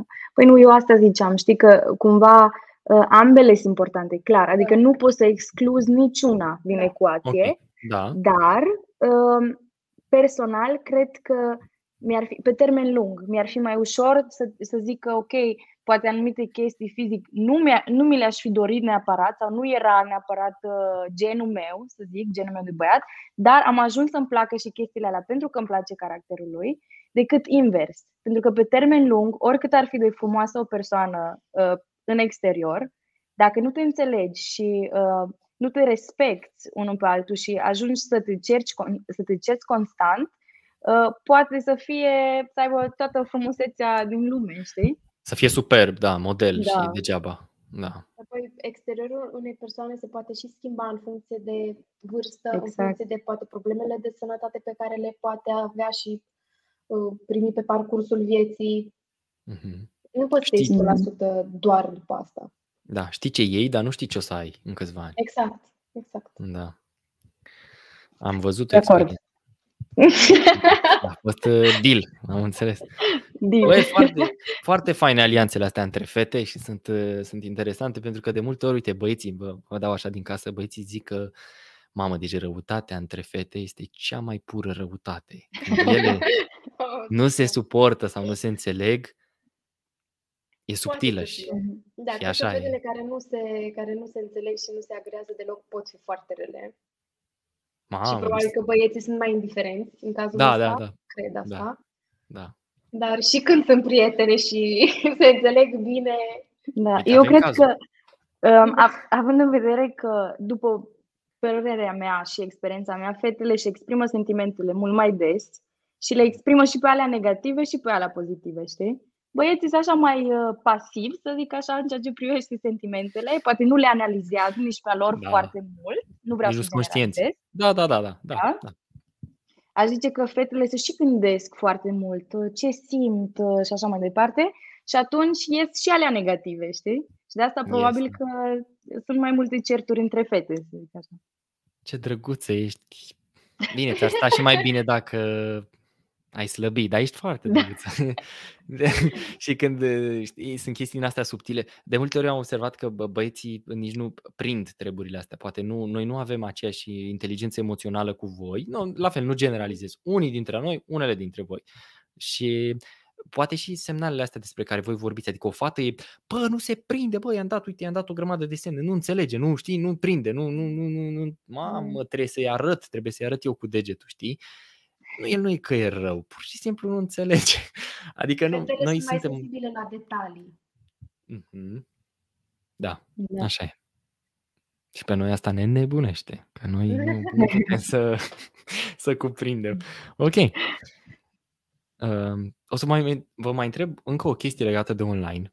N-am reușit atunci, dar acum uh, mi se pare foarte natural în discuție. Uh, Totuși, nu credeți că ar fi bine să păstrezi niște momente de discreție între tine și partener? Adică, chestia asta acum e la modă, ă, treaba asta să postezi cam tot, sau oricum, foarte, foarte multe chestii. Bun, am înțeles, logodna sau nunta sau așa, dar să, să postezi orice moment, nu știu, sunt în luna de miere într-un anumit loc, știi, postez non-stop și uite, am observat, nu știu, la, de fapt știu la cine, dar nu o să zic, am văzut uh, chestia asta că, băi, Uh, pregătiți-vă, o să urmeze o grămadă de poze și de videoclipuri din, din luna mea de miere. Știi, adică ne-a scris dinainte, era în România și a scris, băi, o să urmeze, fiți atenți, știi? Și eu eram, mamă, super și am dat uh, hype și la story. să nu... o să fie super tare și o să, ved, o să vedeți așa. Bun, dincolo de a judeca, pentru că nu e cazul de judecat aici, da? Sunt foarte multe motive, fiecare poate alții postează alte lucruri și nu, nu e de judecat. Fiecare face ceea ce consideră el și nu, nu știm motivația, dar uh, Credeți totuși că ar trebui să existe o limită, o discreție, să nu-ți arăți așa anumite lucruri intime între tine și partenerul tău în mediul online? Și care ar fi limita asta? Cum vi se pare vouă? Mm, eu cred că da, cred că ar trebui să existe. Uh, eu personal uh, nu prea postez foarte mult, în general, pe mhm, Instagram. Mm-hmm. Și nu o zic asta pentru că sunt eu foarte specială, ci cred că e mai mult din uh, uh, faptul că, um, nu știu, nu-mi găsesc timp, nu prea am chef să stau să mă gândesc ce să postez. Uh-huh. Deci, uh, mai mult din uh, punctul ăsta de vedere. Dar, um, cumva apreciez, poate și la persoanele astea, zic, sunt două variante. Ori o faci pentru că, cum am vorbit la început, uh, vrei aprecierea asta din partea celorlalți, din partea uh, persoanelor care te urmăresc, sau uh, poate cumva sunt și momente care le, le adun acolo într-un feed, să zic așa, mai ales dacă ai contul privat, de exemplu, și ai da. doar familie, prieteni care te urmăresc și îmi place să mă uit, uite, de exemplu, la tine am văzut chestia asta, foarte multe amintiri, dacă cobori în mhm. jos, din 2014, deja 2015 și îmi place și mie să mă uit prin ele și să văd persoane cunoscute și cum arătau atunci sau momente care le-ai uh, uh captivat cumva și le-ai, le-ai pus mhm. acolo, știi? Și le poți să te reîntorci la ele, ca un album. Ca așa. un album foto, da, da, da. Super. da. Uh-huh. Și atunci, uh, cumva, nu e ceva de judecat neapărat, okay. pentru că mm-hmm. depinde de persoana în inimă. Aici, cum am Corect. zis, fiecare trebuie să se analizeze pentru ce postez, ce vreau să, um, unde vreau să ajung cu chestia asta, mm-hmm. pentru ce o fac. Și să-ți pui ție personal întrebarea asta. Super, ok. Eu cred că e bine ca să nu divulgi absolut tot ce se întâmplă în relația ta, mai ales în relația de căsnicie. Adică este bine ca unele lucruri să le știi doar tu și soțul tău sau soția ta, ă, poate prietenii apropiați. Adică nu, nu cred că, mai ales, bine, da, depinde. Ai profilul privat cu prietenii apropiați mhm. sau este profil uh, public unde toată lumea poate să se uite. Să existe totuși o anumită intimitate între tine și soțul tău, adică să existe și ceva ce te leagă doar pe tine de el sau de ea. Ok, Iar dacă tu da. postezi toate momentele în online, tu parcă nici nu poți să savurezi momentul da. respectiv cum ar trebui. Adică tu nu ești prezentă în momentul respectiv pentru că, vai, stai să filmezi, mm-hmm. stai să postezi. Mamă, ce cadou fain! Stai un pic. Da. da, da. Sau... Mm-hmm. da. Mm-hmm. Um, îmi venea să râd la început când povesteai despre persoana care tu o cunoști, care a postat mm-hmm. chestia aia pe Instagram, că acum urmează pozele, mm-hmm. pentru că și eu am postat ceva de genul când am plecat în luna de miere. La tine am văzut. The honeymoon. da? no. Uh, let the honeymoon diaries start. Știi ceva de... Și într-un final am postat trei poze, pentru că am realizat că, Aoleu. zice Patricia, um, parcă petreceam atâta timp și atâta energie să mă gândesc mm-hmm. în ce locații să mergem și unde ies cele mai frumoase poze și cum să ne îmbrăcăm, cum să ne coordonăm să fim îmbrăcați uh, potrivit. și am zis, bebe, gata, renunț. Știi? Și cumva de asta zic, adică dacă nu ți ia mult timp și multă energie și le, le păstrezi ca într-un album, fă-o, de ce nu? Mhm. Adică fiecare trebuie să decide pentru el. Corect. Uh, mi s-a părut așa amuzant. Uh, am avut o discuție despre amiciția între băieți și fete. Am avut multe discuții despre amiciția între băieți și fete. Uh, cum vedeți chestia asta? Dar nu, stați un pic, când sunteți într-o relație, adică și într-o relație de căsnicie și într-o relație de prietenie. Adică voi acum, de exemplu, aveți amici băieți, așa, cu care să ieșiți doar voi sau care să vorbiți mai mult sau lucruri de genul ăsta? Nu. nu? Sunteți antisociale deci, sau? Evident, nu. Evident nu. că prietenile pe care le-ai avut înainte de căsnicie rămân și e, e ceva ciudat okay. dintr-o dată să mai ai nicio legătură cu nimeni cu care ai fost prieten înainte. Nu mă mai căutam, am căsătorit, ți-am dat bloc. Da. Dar, dar totuși se schimbă, adică mm-hmm. de ce m-aș întâlni cu un amic fără să fie prezent și soțul meu?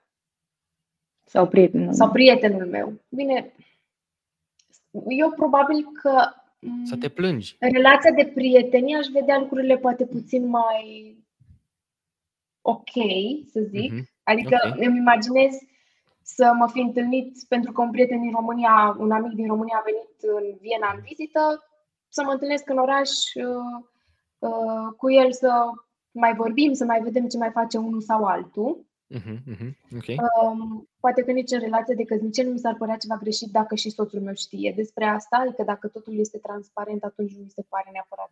Dar dacă ar fi o chestie regulată, să da. zic că este cineva care stă în Austria, în Viena, și ne întâlnim săptămâna asta, ne avem întâlniri regulate, fără ca partenerul meu să fie prezent, atunci nu mi se mai pare ok.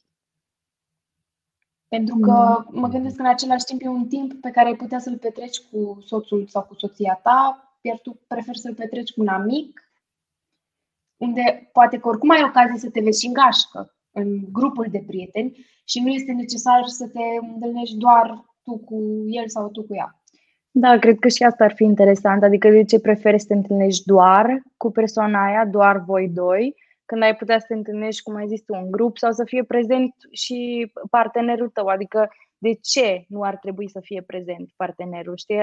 Asta cumva mi se pare periculos și cred că poate să ajungă la un moment dat um, să existe un pericol mai mare, pentru că, cum, cum ziceai tu la început să te plângi în glumă, um, ajungi poate chiar să o faci pentru că poate te-ai certat acasă cu soțul tău sau te-ai certat cu prietenul tău și ajungi să te descarci cumva, să te descarci uh, sentimentele și gândurile la persoana respectivă și să se ajungă într-o situație periculoasă, să zic așa.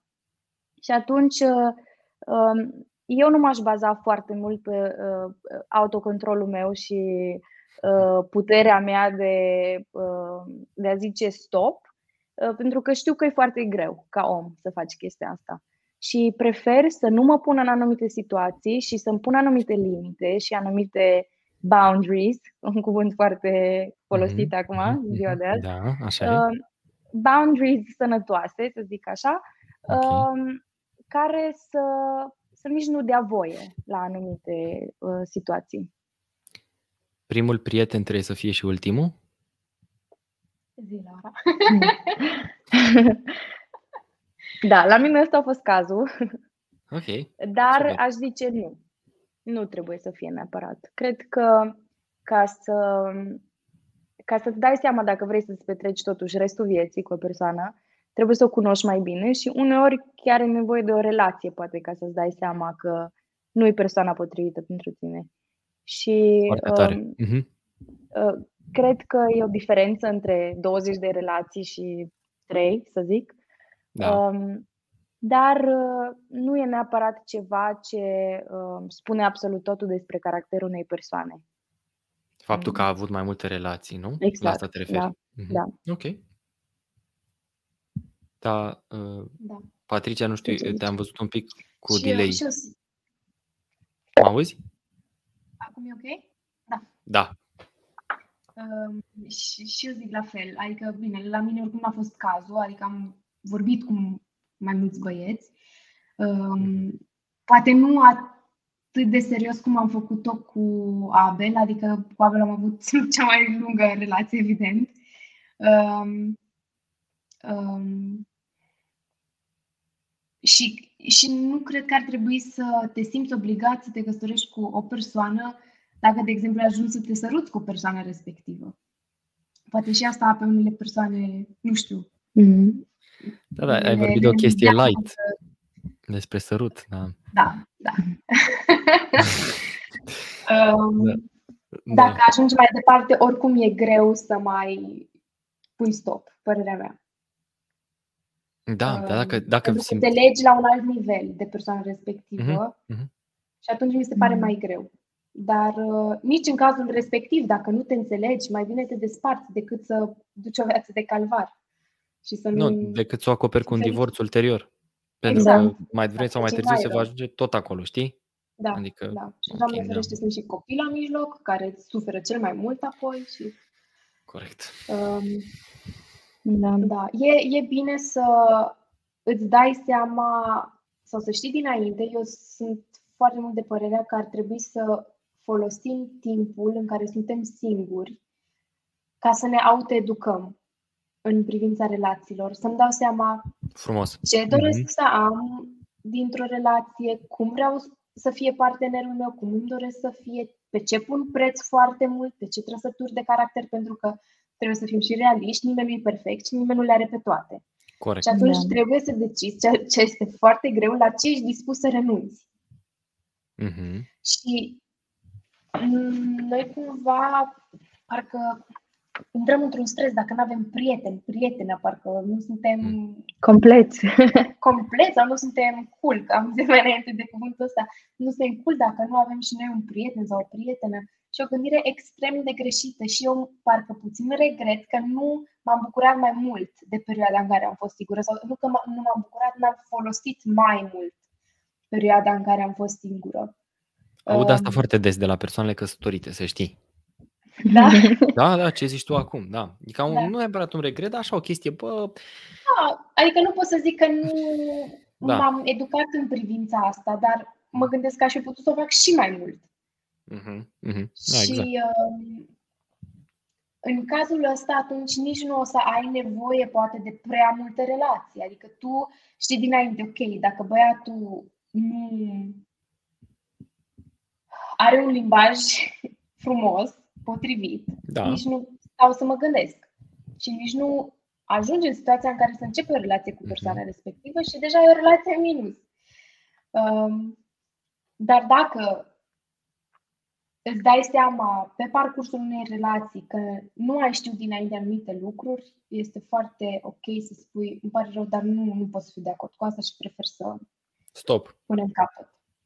Ok, Și Da. aici aș zice, dacă ne reîntoarcem la cuvântul puritate, ok. um, cred că te scutești de multă suferință dacă nu faci pasul respectiv și nu te apropii atât de tare de persoana respectivă, pentru că um, dacă ajungi totuși să-ți dai seama că nu e persoana potrivită pentru tine și ai făcut pasul, o să-ți fie mult mai greu să te întorci înapoi. Mhm. Și de asta, uh, de asta cumva și gândul, chiar dacă Biblia nu spune explicit um, să nu ai relații intime înainte de căsătorie, um, Dumnezeu îți spune, gândește-te înainte, um, controlează-ți inima, controlează-ți gândurile și vezi uh, din ce motiv faci anumite chestii. Și chiar dacă, cum ziceam la început, uh, nu zic neapărat că primul prieten trebuie să fie și ultimul, uh, te scutește de multe chestii să deschizi ochii bine înainte. Corect, corect, sunt de acord cu voi. Uh, Sunt avantaje și dezavantaje. Uite, uh, aici voiam să zic și eu câteva lucruri. Mi se pare că e foarte util să înțelegi care e scopul unei relații. Scopul unei relații nu este să te simți bine, fa- adică nu e fanul, e mai mult decât atât, să te cunoști pe tine și să-L cunoști pe Dumnezeu mai bine, e sfințirea reciprocă și să-L cunoști pe partener sau parteneră și să-ți dai seama dacă sunteți potriviți sau nu sunteți potriviți. Ori uh, sexul în sine nu prea are loc într-o relație de cunoaștere, pentru că asta îți doar îți dă peste cap toți hormonii și tot ceea ce e în tine și uh, toate mecanismele obiective de, reu- nu știu, de a vedea sau de a face o anumită analiză dacă partenera sau partenerul sunt potriviți pentru o relație pe termen lung. De ce ai vrea să-ți dinamitezi capacitatea ta de înțelegere a vieții într-o relație de cunoaștere, prin, uh, într-o relație intimă? Adică e, e clar că e nonsens pentru cineva care are, are valori creștine, desigur. Dacă vorbim pentru cineva care caută plăcerea, e, e super ok, e super normal pentru persoana respectivă să facă asta oricând, oricum și în orice fel, uh, pentru că nu are o, nu are o perspectivă neapărat pe termen lung sau nu-l deranjează nici pe el, nici pe ea. Problema este că studiile arată că există o satisfacție mult mai mică în cuplu ulterior și sunt studii seculare, nu Da. Creștine, care arată chestia asta și ar trebui să te gândești chiar dacă nu ești creștin, bă, da, vreau să fiu fericit, adică să am șanse mai mari de fericită în căsnicie, de fericire în căsnicie ulterior sau nu. Și merită sau nu să mai amân plăcerea asta pentru un moment în care sunt într-un cadru sigur. Ok, mai voia să ziceți ceva? Uh, Eu vreau să mai zic o chestie interesantă care am văzut și chiar ar fi interesantă poate pentru multă lume. Uh, Era tot parte dintr-un podcast și era așa Ok. o scurtă secvență pe Instagram și zicea fata respectivă, uh, nu era uh, un cadru creștin, zicea fata respectivă că uh, erau studii făcute cu fie, pentru fete cel puțin. Fiecare uh, relație sexuală care ai avut-o te face să te poți conecta mai puțin cu următoarea persoană pe Corect. care o întâlnești. Și Da. uh, erau uh, studii făcute și uh, dădea și un procentaj că uh, rata de divorțuri era cu 80% mai mare la persoanele care au avut relații sexuale înainte de căsătorie. Și cred că asta ar trebui să dea tuturor de gândit, pentru că nu e o chestie care eu cred, eu simt, eu am citit, ci fact, știi? Mhm, adică mhm. ce arată studiile făcute. Și atunci să te gândești de două ori înainte mm. să iei o decizie. Facts don't care about your feelings. Asta exact. zicea Ben Shapiro. Ben Shapiro, da.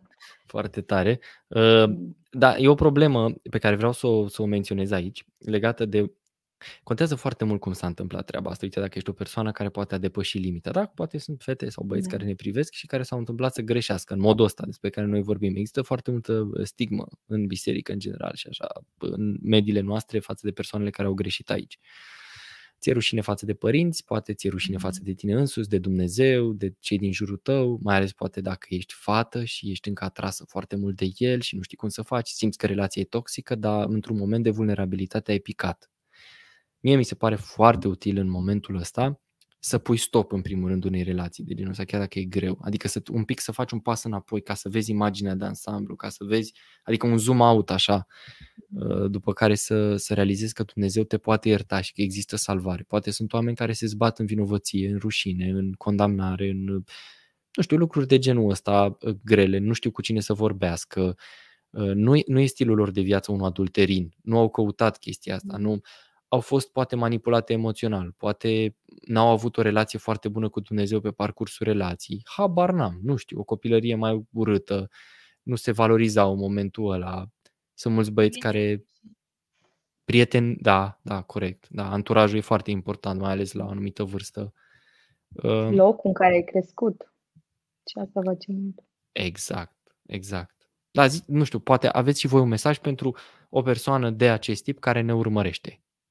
Nu știu. Eu vreau să zic în punctul ăsta, um, doar pentru că eu am mințit, să zic, ieri, poate chiar, și persoana respectivă a făcut o greșeală acum ceva timp, uh, în ochii lui Dumnezeu păcatul e echivalent. Uh-huh. Adică um, contează foarte mult, cum ai zis tu, uh, ce fac cu informația primită. Dacă am realizat acum, astăzi, în momentul ăsta, că am făcut o greșeală, și zic stop, nu mai vreau să continui, pot să iau de la capăt.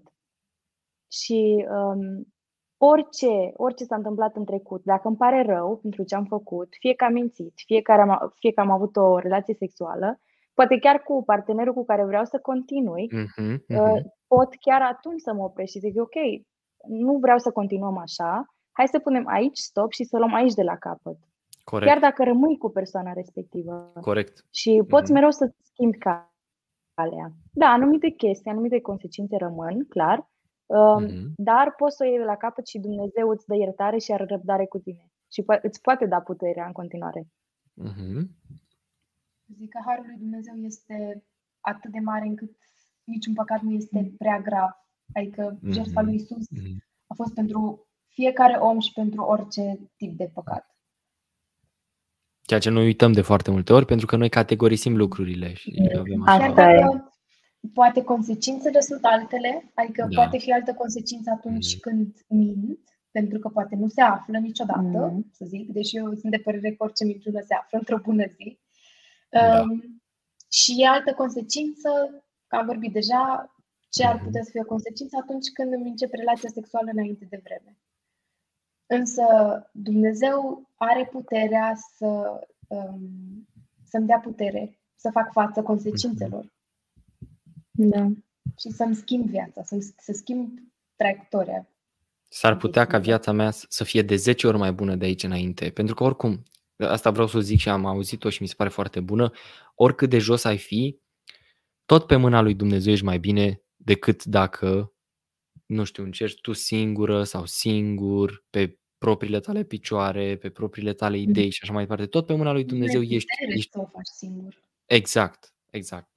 Sau dacă ai mm. putere, nu e completă nici vindecarea. Și uh, chestia asta, că foarte mulți o, bă, da, viața mea e grea, dar eu am făcut toți păcătuim, toți avem probleme. Să n-ai da. așteptarea să fii într-o relație cu o persoană perfectă care are un trecut perfect. Poate că nu a greșit aici, dar a greșit în alte părți. Niciunul dintre noi nu suntem total puri. Uite, ai zis tu, Patricia, o chestie să se păstreze cât de pur se poate. Uh, sigur că zicea, cred că Dalai Lama spunea, a fi bun de câte ori se poate și întotdeauna se poate.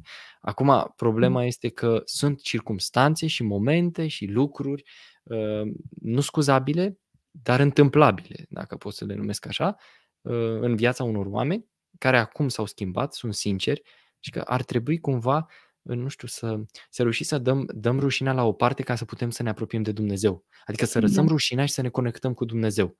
Pentru că când te conectezi cu Dumnezeu, ieși din ciclul ăla, al unei adicții, al unei probleme, mm. al unei relații nepotrivite. Când lași rușinea să te copleșească, te conectezi cu diavolul, te conectezi cu rău, te conectezi cu trecutul, te conectezi cu, cu lucruri de genul ăsta. Da. Dacă stăm să ne uităm și în Biblie, sunt foarte multe istorisiri despre mm. persoane care au făcut niște greșeli aproape mari, toate. adică aproape pe toate. Aproape toate, la David, da. Au ucis, a comis adulter, mm. adică mai rău de atât pentru noi, nici da. nu se poate, adică maximul parcă este să omoare o persoană, cel puțin pentru mine, parcă mm. păcatul cel mai mare este să ucizi pe da. cineva. Deși, okay. cum a zis și Laura, în ochii lui Dumnezeu, fiecare păcat are aceeași greutate. Da. Doar că ăsta e irreversibil, că nu mai poți să aduci omul la viață. Evident, sunt da. consecințele da. diferite. Deci păcatele exact. sunt la fel, în ochii lui Dumnezeu, exact. însă consecințele sunt diferite. Însă și David a avut șansa să-și schimbe viața și a regretat foarte mult ceea ce a făcut. Și a fost omul după inima lui Dumnezeu. Mm-hmm. Wow. Și asta wow. pentru mine poate să fie o încurajare sau pentru, mă gândesc că pentru alte persoane care trec printr-o situație de genul, mm-hmm. um, poate să fie o încurajare. Eu, din toate po- povestirile astea și istorisirile din Biblie, un lucru care l-am învățat este o cântare care zice nu poți să cazi mai jos decât în mâna lui Dumnezeu.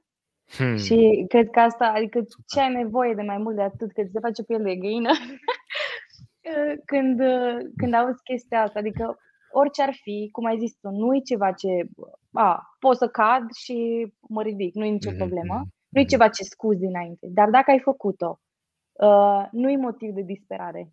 Și știi că la Dumnezeu există cale de întoarcere.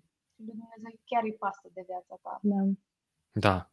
Poate fraților, poate să nu le pese, poate sunt unii frați mm. care nu le pasă sau poate sunt oameni care te arată cu degetul.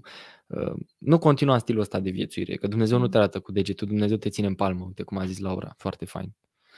Și okay. chiar mi-aș dori, aș vrea să zic așa, okay. chiar mi-aș dori în, în cadrul creștin sau Uh, și la noi în biserică. Mi-aș dori să fim mai deschiși pentru chestia asta și cred că poate un lucru care, un mesaj care aș vrea să-l dau poate mai departe cu ocazia asta, um, să fim noi începutul, adică noi, tineri sau mai în vârstă, nu contează ce vârstă avem. Noi, cei care am înțeles chestia asta și uh, tu știi cum te-ai simțit tu în momentul în care nu ai putut să, de, să te deschizi față de ceilalți, din cauza mhm. rușinii, poate, și a uh, stigmatizării.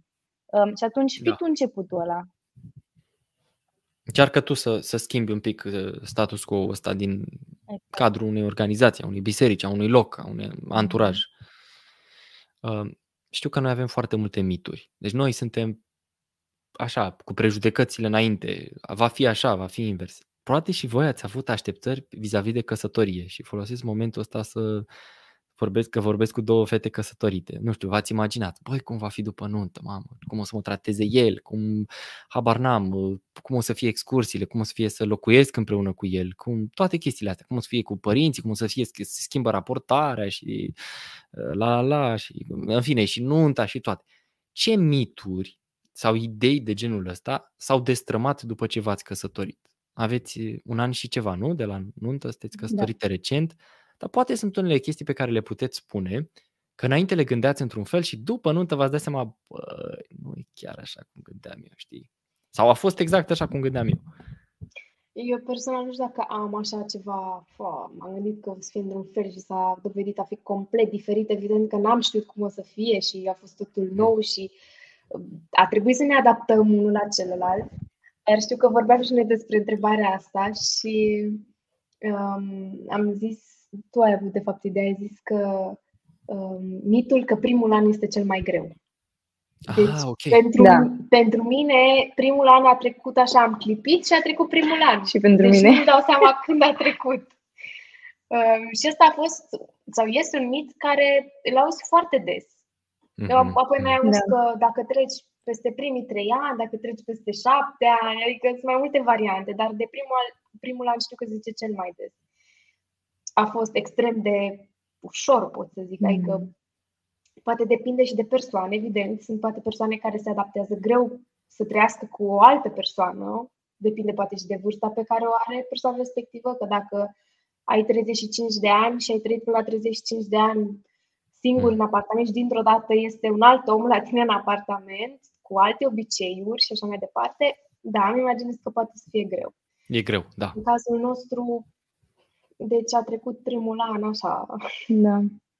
Cred că um, cumva și secretul, poate, ca să treacă uh, anul ăsta așa cum a trecut la noi, um, cred că să vezi uh, fiecare chestie poate care e diferită la partenerul tău sau care mhm. partenerul tău o face diferită, să o vezi ca o posibilitate să înveți ceva nou.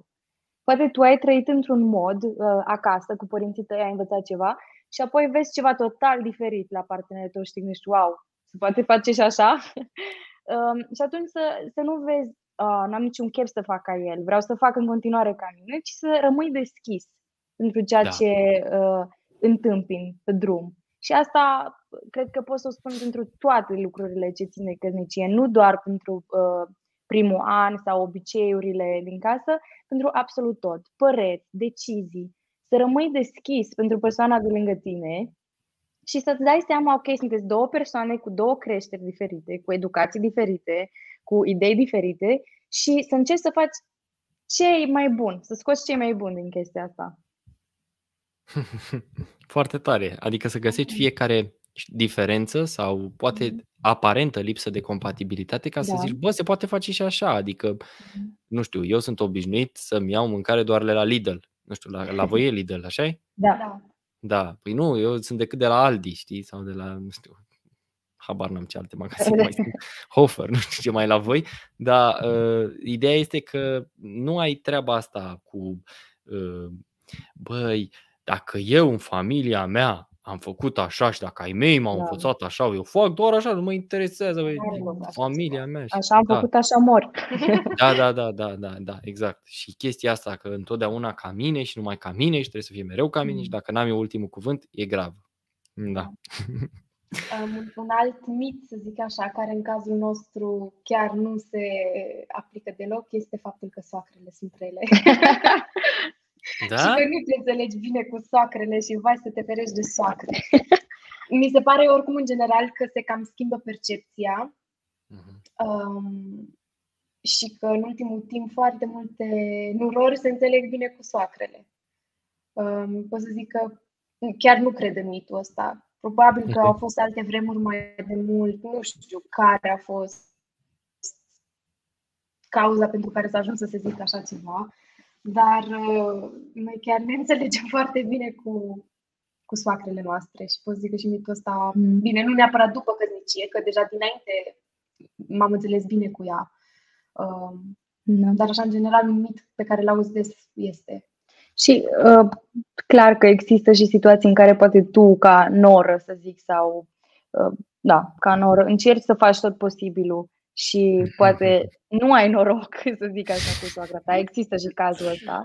Așa. Dar, în principiu, aș zice tot la fel, să încerci să scoți cei mai buni și să-ți dai seama că um, ai câștigat o familie nouă, în plus, pe lângă cea pe care o ai. Da, și, da, frumos. Niște uh, părinți noi, niște frați, exact, surori. Exact.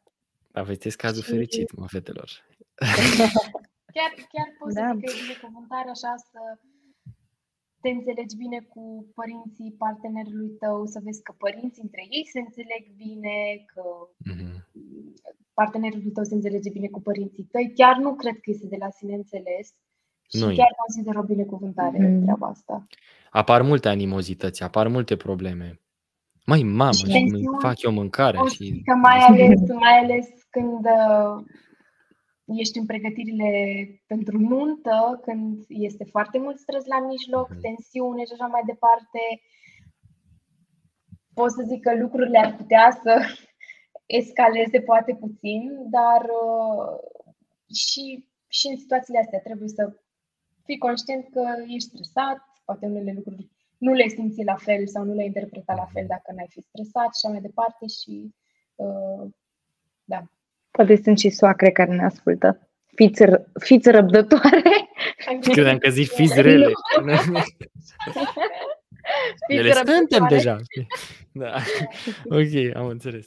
Foarte, foarte, foarte fain. Și nurorilor să vă iubiți soacrele, nu? Da. Că Și un un gând pe care îl mai am, dacă nu este o relație neapărat bună de la început și poate simți că soacra sau socru sau oricine ar fi are anumite rețineri și nu este neapărat cea mai deschisă și drăgăstoasă persoană cu tine, asta nu înseamnă că lucrurile nu se pot schimba.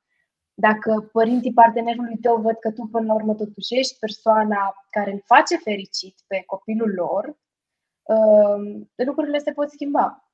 Corect, așa e. Da, părinții realizează, dar poate că e nevoie de un pic mai mult timp, pentru că, uite, dacă te pui în locul unei mame de băiat, ma- mamele de, băiat, de băieți sunt așa un pic mai posesive, nu știu dacă, e, dacă toate, dar băi, l-ai crescut de mic, uh, nu știu, ți-e drag de el, se zice că băieții seamănă mai mult cu mamele, cei care Mm. sunt și un pic mai mămoși și sunt legați așa de, de mamele lor foarte tare, cu atât mai mult și îl vezi deodată că vine alta, știi? Și nu mai ești tu în centru atenției și nu mai ești tu cea care... O mamă înțeleaptă știe să facă un pas înapoi și știe când. Poate nu când Da. intră într-o relație băiatul, poate mai devreme, pentru că știe că de la o anumită vârstă e normal să lase să se descurce. Dar Mhm. mm. poate că unele mame nu au chestia asta. Și uite, eu am mai avut așa prieteni care îmi povesteau, băi, mama e foarte legată de mine, știi? Adică la modul ăsta când ea vrea să știe tot ce se întâmplă în relația mea, adică știi, te- trece deja în zona asta a Mm. controlului, a posesivității. A... Și e complicat, pentru că fata își dorește independență cu băiatul ăla, nu-și dorește să rămână el în familia lui, că și Biblia zice, își va lăsa tatăl și mama și se va lipi de nevasta lui. Mhm. Cred că aici mai apar așa Am- conflicte.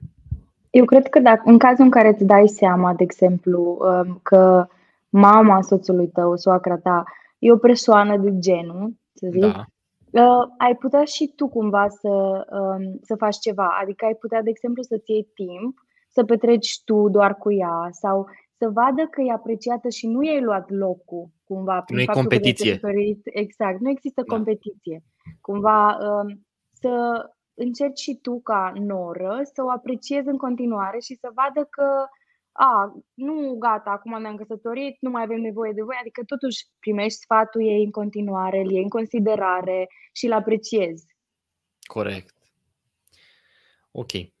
Fetelor, deci a trecut o oră și 48. Uh, Wow. între... O întrebare. Mai avem timp de o întrebare? Mai avem. da? Cred Mai că mai da. avem, da. Voi da? Atunci două. Noi Dacă, dacă voi da. ok. Asta e o lecție pentru fete, mă. Deci când un băiat vă întreabă până unde, care e limita, voi să o puneți mai jos, pentru că el întotdeauna o să împingă limita mai sus. Totdeauna trebuie, trebuie să, să, să știi până unde, până unde pui limita. Cred că asta Mai e am glumit. tipic pentru bărbați. și tati, când Da. îi spui, tati, cum să te rog un pachet de roșii? Vine cu trei. Ah, da, e interesant Deci treaba asta. asta Unii rămâne, iau mai cred puțin. că, până, până mai încolo. da, da, corect. Ok. Um, credeți, voi credeți că există un suflet pereche? Adică e chestia aia. Băi, deci am văzut-o, sau l-am văzut, hai să zic așa, că voi poate mai vorbiți cu fete, l-am văzut și mi-am dat seama de la început că este ceva special între noi și că ne vom înțelege și e senzațional și arată bine și e nu știu cum, habar n-am, nu știu, e, a fost super amabil cu mine și respectos și, uh, și dacă ratezi sufletul pereche, e nasol. Că el era. Eu simt că el e menit pentru mine. Nici eu eu. cred că există sufletul pereche și ab- adică îți dai seama ce ar însemna să ai un singur suflet pereche și să fie în Papa, cum sau în Noua Zeelandă sau adică nu știu ce ar însemna, adică tu cum ajungi să-l cunoști vreodată. Da. Uh, Mi se pare din start așa o, Un mit. un, un mici, o gândire foarte complicată, adică de unde știi care este sufletul pereche? Păi Poate simți. că nu se află în Austria, nu se află în România, nu se află în cercul tău de cunoștințe. Atunci cum? Universul știi? va Cum conspira să vă întâlniți. Da. Sigur, nu? um, cred că suntem compatibili cu mai multe persoane, Ok. um, însă nu, poți să fii cu mai multe persoane. Adică trebuie să te decizi pentru o persoană. Bine, unii pot. Da, da, înseamnă că e și bine. Um, Da. facem excepție de la oamenii care pot să aibă mai mult parteneri sau partenere. Partenere. Ok. În același timp, da. Da. Ok, și crezi totuși că nu, adică chestia asta, e- de unde vine? Că e totuși o mentalitate des întâlnită și o vedem, bine, probabil că ne alimentează media, filmele, muzica, nu știu. Chestia aia, he, he is the one, she is the one și gata. Adică știu sigur că va fi așa. Da. Eu aș zice, în, în momentul respectiv, când ție îți place de o persoană, știi că se zice, a, e chimie între noi, Da. ceea ce da. e adevărat, adică sunt anumiți hormoni care corpul îi produce, tu în, în momentul ăla tu ai senzația că gata, nu mai există nimic altceva, nu mai ți foame, nu mai ți somn, nu mai, nu mai există nimic altceva. Um, asta, la fel, cum am zis și înainte, îți orbește cumva sau îți uh, încetoșează gândirea uh, înspre viitor. Și atunci tu crezi, ok, gata, dacă cu persoana asta n-a funcționat, nu mai funcționează cu nimeni. Nu-i, Mhm. adică, în primul rând, că nu-i dovedit științific chestia asta, că omul poate să aibă doar o persoană de care să-i placă sau pe care să o iubească. Și, în al doilea rând, um, asta dovedesc și relațiile sau persoanele când, când stai de vorbă cu ele. Adică am auzit de nenumerate ori persoane care au avut o relație unde au crezut că nu mai există nimic altceva după și au găsit dragostea adevărată, să zic așa, poate în altcineva. Și um, de asta eu nu cred că există un suflet pereche și eu cred că există un Dumnezeu care um, uh, ajută ca oamenii și persoanele potrivite să ajungă împreună dacă acele persoane se predau lui și acceptă îndrumarea lui. Eu, eu mă gândesc că dacă ar fi un singur suflet pereche, am avea nu patru tipuri de temperamente, ci am avea câți oameni există pe pământul acesta. Mhm. În schimb, sunt patru tipuri de temperamente care se potrivesc. Și pentru mine și ăsta este un exemplu că nu există așa ceva. Da, eu auzeam la cineva că mintea ne minte, că de-aia îi zice minte. Și că ne, ne păcălește de foarte multe ori chestia asta și ne, așa e foarte tricky, știi? Nu știu dacă v-ați stat vreodată, dar sigur ați Da. stat să vă uh, să reflectați asupra gândurilor și să vă dați seama cât de eronate poate să fie unele. Uh, și că ele vin de undeva, dar trebuie cumva să le cercetezi și să-ți dai seama care e adevărat și care nu, care se pupă cu realitatea sau care e doar venit așa de undeva, nu știu, din bu- bula noastră. Ne-am format așa niște tipare. Uh, Ați vorbit despre, despre chestia asta cu sufletul pereche? Ne, nici eu nu cred că există. Și mai avem noi o vorbă. Lasă-vă să fie dragostea că, uh, între noi, că restul vine de la sine, o să fie bine. Nu e nicio problemă. Da, sunt diferențe între noi, nu știu, el e așa, eu sunt invers, da, dacă e dragoste, putem să trecem peste tot. Absolut peste orice. Credeți că e real? Dacă e dragoste, treci peste orice? Sau nu? Cum vedeți? Um, depinde cum definești dragostea. Dacă Ok. definești dragostea uh, a fiind un, uh, fiind un sentiment, um, atunci nu cred că e suficient. Dacă o definești ca fiind o decizie zilnică, pentru că ai înțeles că te potrivești cu persoana respectivă și ai aceleași principii, ai aceeași viziune, atunci da, vei putea să treci peste orice situație. De părerea asta mm, sunt eu și cred că poți asta doar alături de Dumnezeu. Adică Ok. dacă uh, tu crezi că doar pentru că ai un sentiment față de persoana respectivă, care durează, după cum știm, o perioadă foarte scurtă, flutura și Mhm. ea în stomac, ca să-i descriu, um, nu, nu va ține mult chestia asta, pentru că cândva va trece senzația aia și vei rămâne cu persoana respectivă, unde poate ai trecut peste caracter, ai trecut peste anumite Mhm. greșeli, atunci când e- aveai încă flutura și aia în stomac, ai trecut peste um, modul în care vorbești, modul în care se comportă și începi încet, încet să realizezi chestiile astea și să dai seama, o, cred că totuși nu e bine și apoi se ajunge la divorț. Um, foarte dur exprimat acum. Dar, nu, da, um, da, corect. A, asta e e, adevărul. adică e un proces. pentru că ajungi să nu mai vrei să petreci timp cu persoana respectivă, să nu te mai suporți reciproc, pentru că um, ai fost orbit la început. Și de asta cred că uh, contează foarte mult cum o definești de la început, dragostea Mhm. respectivă. Ok. uh, ați vorbit mult de Dumnezeu, ați vorbit despre modul în care voi îl vedeți pe Dumnezeu și despre a fi dependent. Hai să dăm câteva lucruri concrete pentru cei care nu urmăresc. Cum poți să-L implici pe Dumnezeu în relația ta? De căznicie, relația ta de prietenie cu o persoană. Adică cum poți să-L implici pe Dumnezeu efectiv și împreună, nu fiecare cu relația lui cu Dumnezeu, care e normal să fie, dar și, și împreună.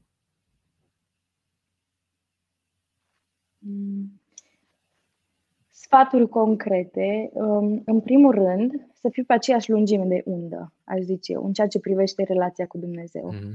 Dacă eu trag într-o direcție și partenerul meu trage în alta, deja din start pleci dintr-un punct foarte, să nu zic greșit, dar foarte greu foarte complicat. Um, dacă ești pe aceeași lungime de undă, atunci uh, rugăciunea împreună un lucru care uh, okay. noi îl facem nu mereu, nu în fiecare zi, pentru că clar nu reușești în fiecare zi, dar din când în când să-ți găsești timp să te rogi împreună și okay. să uh, fie o conversație între voi doi și Dumnezeu. Ok. Eu uh, mă gândesc um, la un exemplu cum l-am implicat eu personal pe Dumnezeu în relația, cum tu ai dat exemplu, mm. cum poți să-i implici ca și cuplu. Um, rugăciunea mea tot timpul a fost, um, Doamne, dacă e să fie, dacă este voia Ta ca să vorbesc cu băiatul respectiv, fă ca lucrurile să meargă. Dacă mm-hmm. nu este voia Ta, încurcă lucrurile cum știi Tu mai bine, pentru că am fost conștientă că nu, nu sunt poate destul de înțeleaptă și destul de matură sau destul de puternică să pun stop unei relații care ar fi putut să fie toxice pentru, pentru mine. Mm-hmm. Ok. Um, și în același timp am fost mereu conștientă că în, în drăgosteala poate să mă orbească. Da. Și atunci eu nu pot să-mi dau seama dacă este ce trebuie sau nu este ce trebuie. Și um, am spus rugăciunea asta într-un moment în care nu a fost să fie și Dumnezeu a încurcat lucrurile într-un mod atât de evident și pe atâtea, în, în atâtea feluri, încât aș fi fost încăpățânată să zic nu, eu totuși continuu. Plus că oricum am avut așa, cum să zic, o, o oarecare neliniște în suflet, în adâncul sufletului meu și cumva un sentiment că nu este probabil ce, ceea ce trebuie. Um, și rugăciunea asta a continuat chiar și cu Abel, cu care m-am căsătorit. Vreau să zic că a continuat, poate că este ciudat pentru unele persoane, dar a continuat chiar și după ce m-a cerut în căsătorie. Frumos. Pentru că până în mm-hmm. ultimul moment m-am gândit, Doamne, dacă este să fac o greșeală, arată acum, chiar dacă suntem deja logodiți, pentru că încă nu este prea târziu. În perioada de logodnă. Să se strice, mm-hmm. exact, pentru că prefer să se strice o logodnă decât să se strice mai târziu o căsnicie. Pentru că da. pentru mine este cel mai trist lucru care ar putea să mi se întâmple. Mm-hmm. Mm. Da, e traumatizant. Da, da. da. Um, și, și asta a fost rugăciunea mea și Dumnezeu cumva, cum să zic, nu mi-a răspuns așa să zic, vai, am auzit vocea lui Dumnezeu, dar în același timp, n-am vrut să pun un semn specific pentru că am știut că poți să pui niște semne foarte subiective. Uh, adică, să, habar n-am, Doamne, dacă nu este voia ta, fă să plouă mâine. Mm. Zic, și tu ai văzut că plouă săptămâna asta, știi? Adică... Tu, tu ești nefericită și fermierii foarte fericiți. da, exact. și uh, atunci când este vorba să pui semne, personal nu, nu mă având prea mult să pun semne, Um, dar am încercat să îi cer lui Dumnezeu, așa în modul general, să conducă El toate lucrurile. Și în același timp să-mi țin ochii deschiși, pentru că eram conștientă că pot să fiu orbită. Um, eu aș mai vrea să zic, poate și pentru persoane care sunt mai tinere, eu cel puțin când uh, am început relația cu Vasi, cu soțul meu, eram mai tânără, aveam 16 ani atunci și nu pot să zic că am fost foarte conștientă sau am avut o relație foarte strânsă cu Dumnezeu atunci. Și mhm. vreau să zic uh, un sfat, poate pentru toate persoanele așa, cam de vârsta asta, uh, Dumnezeu poate să-ți vorbească și prin părinți. Um, hmm. Și de asta e foarte important să asculți și ceea ce au ei să-ți spună. Au o experiență de viață care da, poate pe moment ți se pare că uh, nu te înțeleg sau nu știu ce simți tu sau așa. Eu cred că știu, în cele mai multe cazuri știu. Și Dumnezeu lucrează prin ei. Și mhm. atunci, uh, dacă ești mai tânăr și ți se pare că părinții îți dau un sfat cu care nu ești de acord, mai gândește-te odată. Pentru că Dumnezeu poate să-ți vorbească prin ei și să te apere de ceva ce după ți-ar aduce multe probleme. Hm. Da, e foarte interesant sfatul ăsta ultim legat de părinți, că mai ales în perioada adolescent, adolescent așa, în perioada mm. în care ești pasionat de TikTok, nu prea ești mm-hmm. pasionat de părinți. Pentru că... Asta, asta mă gândesc că dacă știi că accepti greu un sfat din partea părinților și este mm-hmm. oricum păcat că este așa, dar asta e vârsta, da. că și da. noi am trecut acolo și am fost, am fost la fel.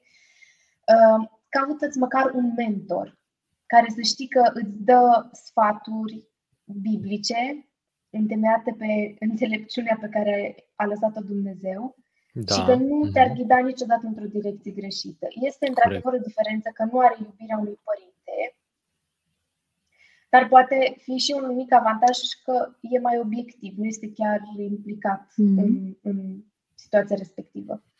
Da. Da, vede adică lucrurile un pic să ai o persoană, să fii o persoană de la care poți primi un sfat, cu care poți să vorbești deschis, că poate mm-hmm. și părinții de multe ori nu poți să vorbești chiar foarte, foarte deschis, dar um, este important să ai pe cineva în viața ta uh, cu care poți să discuți. Și nu, nu cu prieteni care sunt de aceeași vârstă ca tine. Asta pot să zic pentru că nu este o diferență de, de experiență a vieții în cazul respectiv. Adică vă învățați unii pe alții care sunteți de aceeași vârstă, care sunteți de aceeași da. experiență, care aveți aceleași, nu știu, porniri sau o aceeași lipsă de autocontrol, aceleași probleme cu care da. vă confruntați. Un orb nu poate să călăuzească un arb, alt orb. Vor da. cădea amândoi în groapă. Da. N-ai cum. Deși de multe ori mm. noi da, ne mai facem vinovați de treaba asta. Da. Uh, da. Și cred că de la o anumită vârstă, uh-huh. când uh, înțelegi lucrurile altfel și prietenii care ai, ți-ai ales cu n-aș zice cu un scop, dar ai ales uh, după anumite principii și știi că îți fac bine, poți să primești sfaturi și de la ei și sunt situații în care poate nu ai pe nimeni care să-ți dea un sfat bun sau nu ai un mentor, nu ai un părinte care să-ți fie alături. Nu tot timpul e uh, cazul fericit să ai părinți care să îți poată da uh, sfaturile necesare la momentul potrivit. Sunt și situații în care nu ai uh, privilegiul ăsta, să zic așa și uh, Dumnezeu poate să lucreze prin mulți oameni um, care să-ți fie alături și să te conducă poate când tu nu știi încotro să iei.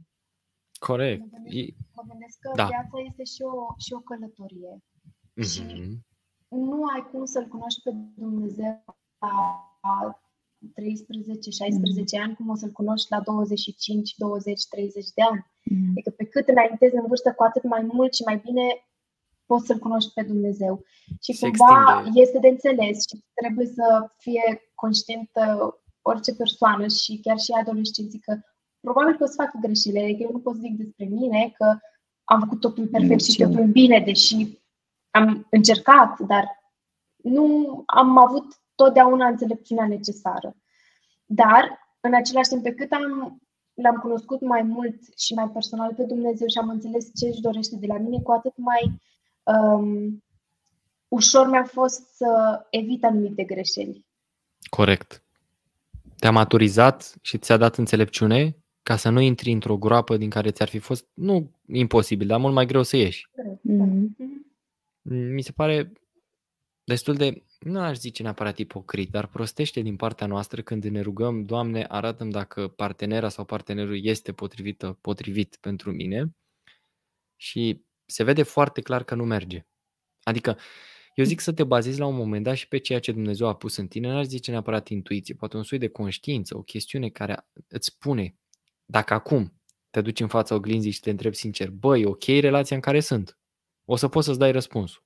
Adică 90% dintre oameni o să-și dea un răspuns obiectiv, sănătos, corect și o să știe. Mie mi se pare că în momentul mm-hmm. în care nu ești într-o relație potrivită, tu știi asta, dar nu vrei să recunoști asta. Da. Și în același timp, cred că Dumnezeu nu îți dă doar o dată de înțeles lucrul acesta, cred că Dumnezeu îți dă mai multe hints uh, mai multe uh, indicii. indicii, indicii. sau gânduri Da. sau uh, ocazii în care să-ți dai seama sau să simți că îți vorbește și că îți arată că nu este ce trebuie. Nu cred că se rezumă Dumnezeu doar, a, i-am zis, dacă n-a vrut prima dată, ghinion. Cred că Exact. Dumnezeu îți spune de mai multe ori lucrul acesta. Adică dacă tu simți că nu te aliniezi în principii, dacă tu simți că sunt mai multe certuri decât lucruri faine, dacă Da. tu simți că depășiți în mod constant anumite limite sau că relația voastră e exclusiv fizică, mai bu- mult faceți anumite lucruri decât să uh, vorbiți despre sentimente, despre emoții, despre, adică cunoașterea efectivă. Dacă te Mhm. desparți și te împaci de mii și mii de ori, dacă ap- apar tot felul de, de din astea de așa, ups and Mhm. downs, mi se pare că e foarte ok să, adică să te gândești serios, să evaluezi situația și să nu-ți fie greu chiar să ieși dintr-o relație de genul ăsta toxică. Da. Da. Până la urmă, tu nu vrei să fii fericit?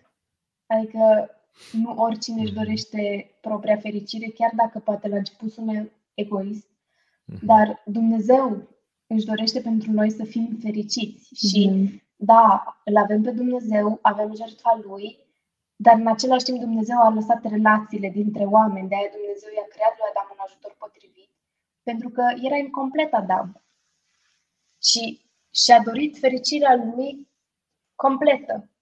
Și a creat un partener potrivit. Noi, Corect. de ce nu ne-am dorit lucrul acesta? Adică nu cred că există o persoană care zice eu vreau să fiu nefericit sau nefericită, vreau să am Da. probleme în căsnicie, să ajung eventual la un divorț și să lista poate continua lista de probleme, știi? Adică nu cred că există o persoană care spune așa ceva în mod conștient. Eu cred că uneori uh, intervine și obișnuința. Pentru că e ușor să spui Mhm. cumva din, uh, din exterior. Cred că sunt situații în care uh, te-ai obișnuit cu persoana respectivă și poate la început a fost ok și treptat, încet, încet a devenit tot mai rău și crezi că o să devină mai bine, o să meargă înspre mai bine și totuși se îndreaptă înspre rău și atunci cumva asta e greutatea. Când spui stop? Când uh, nu mai încerci sau nu mai lupți cumva pentru persoana respectivă? Cumva uh, și înțeleg aici uh, persoanele respective, cred că e extrem de greu și cred că ți-a mult curaj să, să iei decizia respectivă, să spui ok, stop, Mhm. nu mai vreau și vreau să fiu fericită, cum, cum zicea Patricia. Corect. Cred că mă ne tot din ideile. Um, Te e foarte am, bine. am impresia că trăim într-un timp în care ne interzicem, să zic așa, sau fugim de sentimentele negative. Aha, Și asta mi da. se pare greșit. Pentru Mhm. că viața nu poate să fie numai roz. Și în cazul unei despărțiri, în cazul în care pui capăt unei relații unde, cum a zis și Laura, te-ai obișnuit, te-ai obișnuit să vorbești în fiecare zi, poate chiar te-ai obișnuit să te întâlnești în fiecare zi, um, este dureros și este normal să fie așa. Adică nu e nimeni că este ușor, din contră, cred că este chiar foarte greu și duci lipsa persoanei respective, chiar dacă poate a fost o relație toxică, dar trebuie să accepti că este normal și trebuie să accepti și sentimentele și trăirile negative, pentru că de multe ori din ele crești. Ca În pasărea urma Phoenix. Unor, experien- unor experiențe negative, Mhm. te, te dezvolți mai mult și din punct de vedere spiritual, um, din punct de vedere al caracterului și trebuie să-ți permiți lucrul acesta. Și să, da, să-ți dai voie să trăiești și emoțiile astea care sunt inconfortabile pentru un timp tem, da, temporar. Nu știu, poate să fie, poate să fie și pe termen un pic mai lung, dar decât o viață de nefericire, mai bine, nu știu, câteva luni de tristețe sau cât durează, depinde de fiecare și cum, cum poate să, să gestioneze criza asta prin care trece. Mm. Dar mă gândeam acum că a zis că la final v-au mai venit idei. Poate sunt anumite lucruri acum, la finalul de, la final de episod, pe care le-ați, le aveți așa în minte și pe care ați vrea să le transmiteți celor care ne urmăresc. Gânduri, idei, versete, ceva ce poate eu nu v-am întrebat. Am trecut peste și n-am apucat să, nu știu, să evidențiem. Un gând pe care l-am, care îmi vine acum, um, este că relația ta de căsnicie poate să decidă chiar și asupra mântuirii tale. Și dacă înțelegi lucrul acesta, dacă îl înțelegi într-un mod profund, îți este frică să iei anumite decizii fără să te sfătuiești cu Dumnezeu înainte. Dacă pentru tine este importantă viața veșnică și înțelegi că ai fost creat pentru alt scop um, și înțelegi că um, o căsnicie nepotrivită te poate fura de o binecuvântare foarte mare, viața veșnică, atunci automat o să fii mult mai atent în deciziile pe care le iei.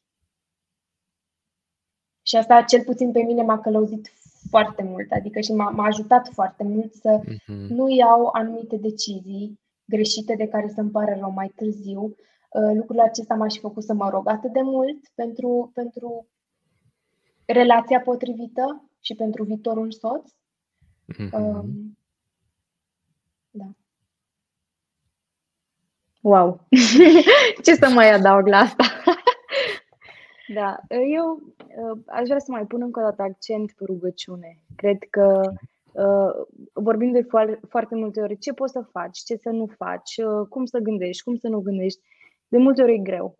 Și nu sunt atâtea sfaturi și atâtea idei și atâtea chestii care trebuie să le iei în considerare că simți că îți explodează capul și nu știu unde să începi. Um, și atunci cred că un, un sfat, poate sfatul suprem, pune-te pe genunchi și predă grijile tale în mâna lui. Caze în mâna lui, lasă-te să caze în mâna lui. Și el o să-ți arate drumul cu siguranță.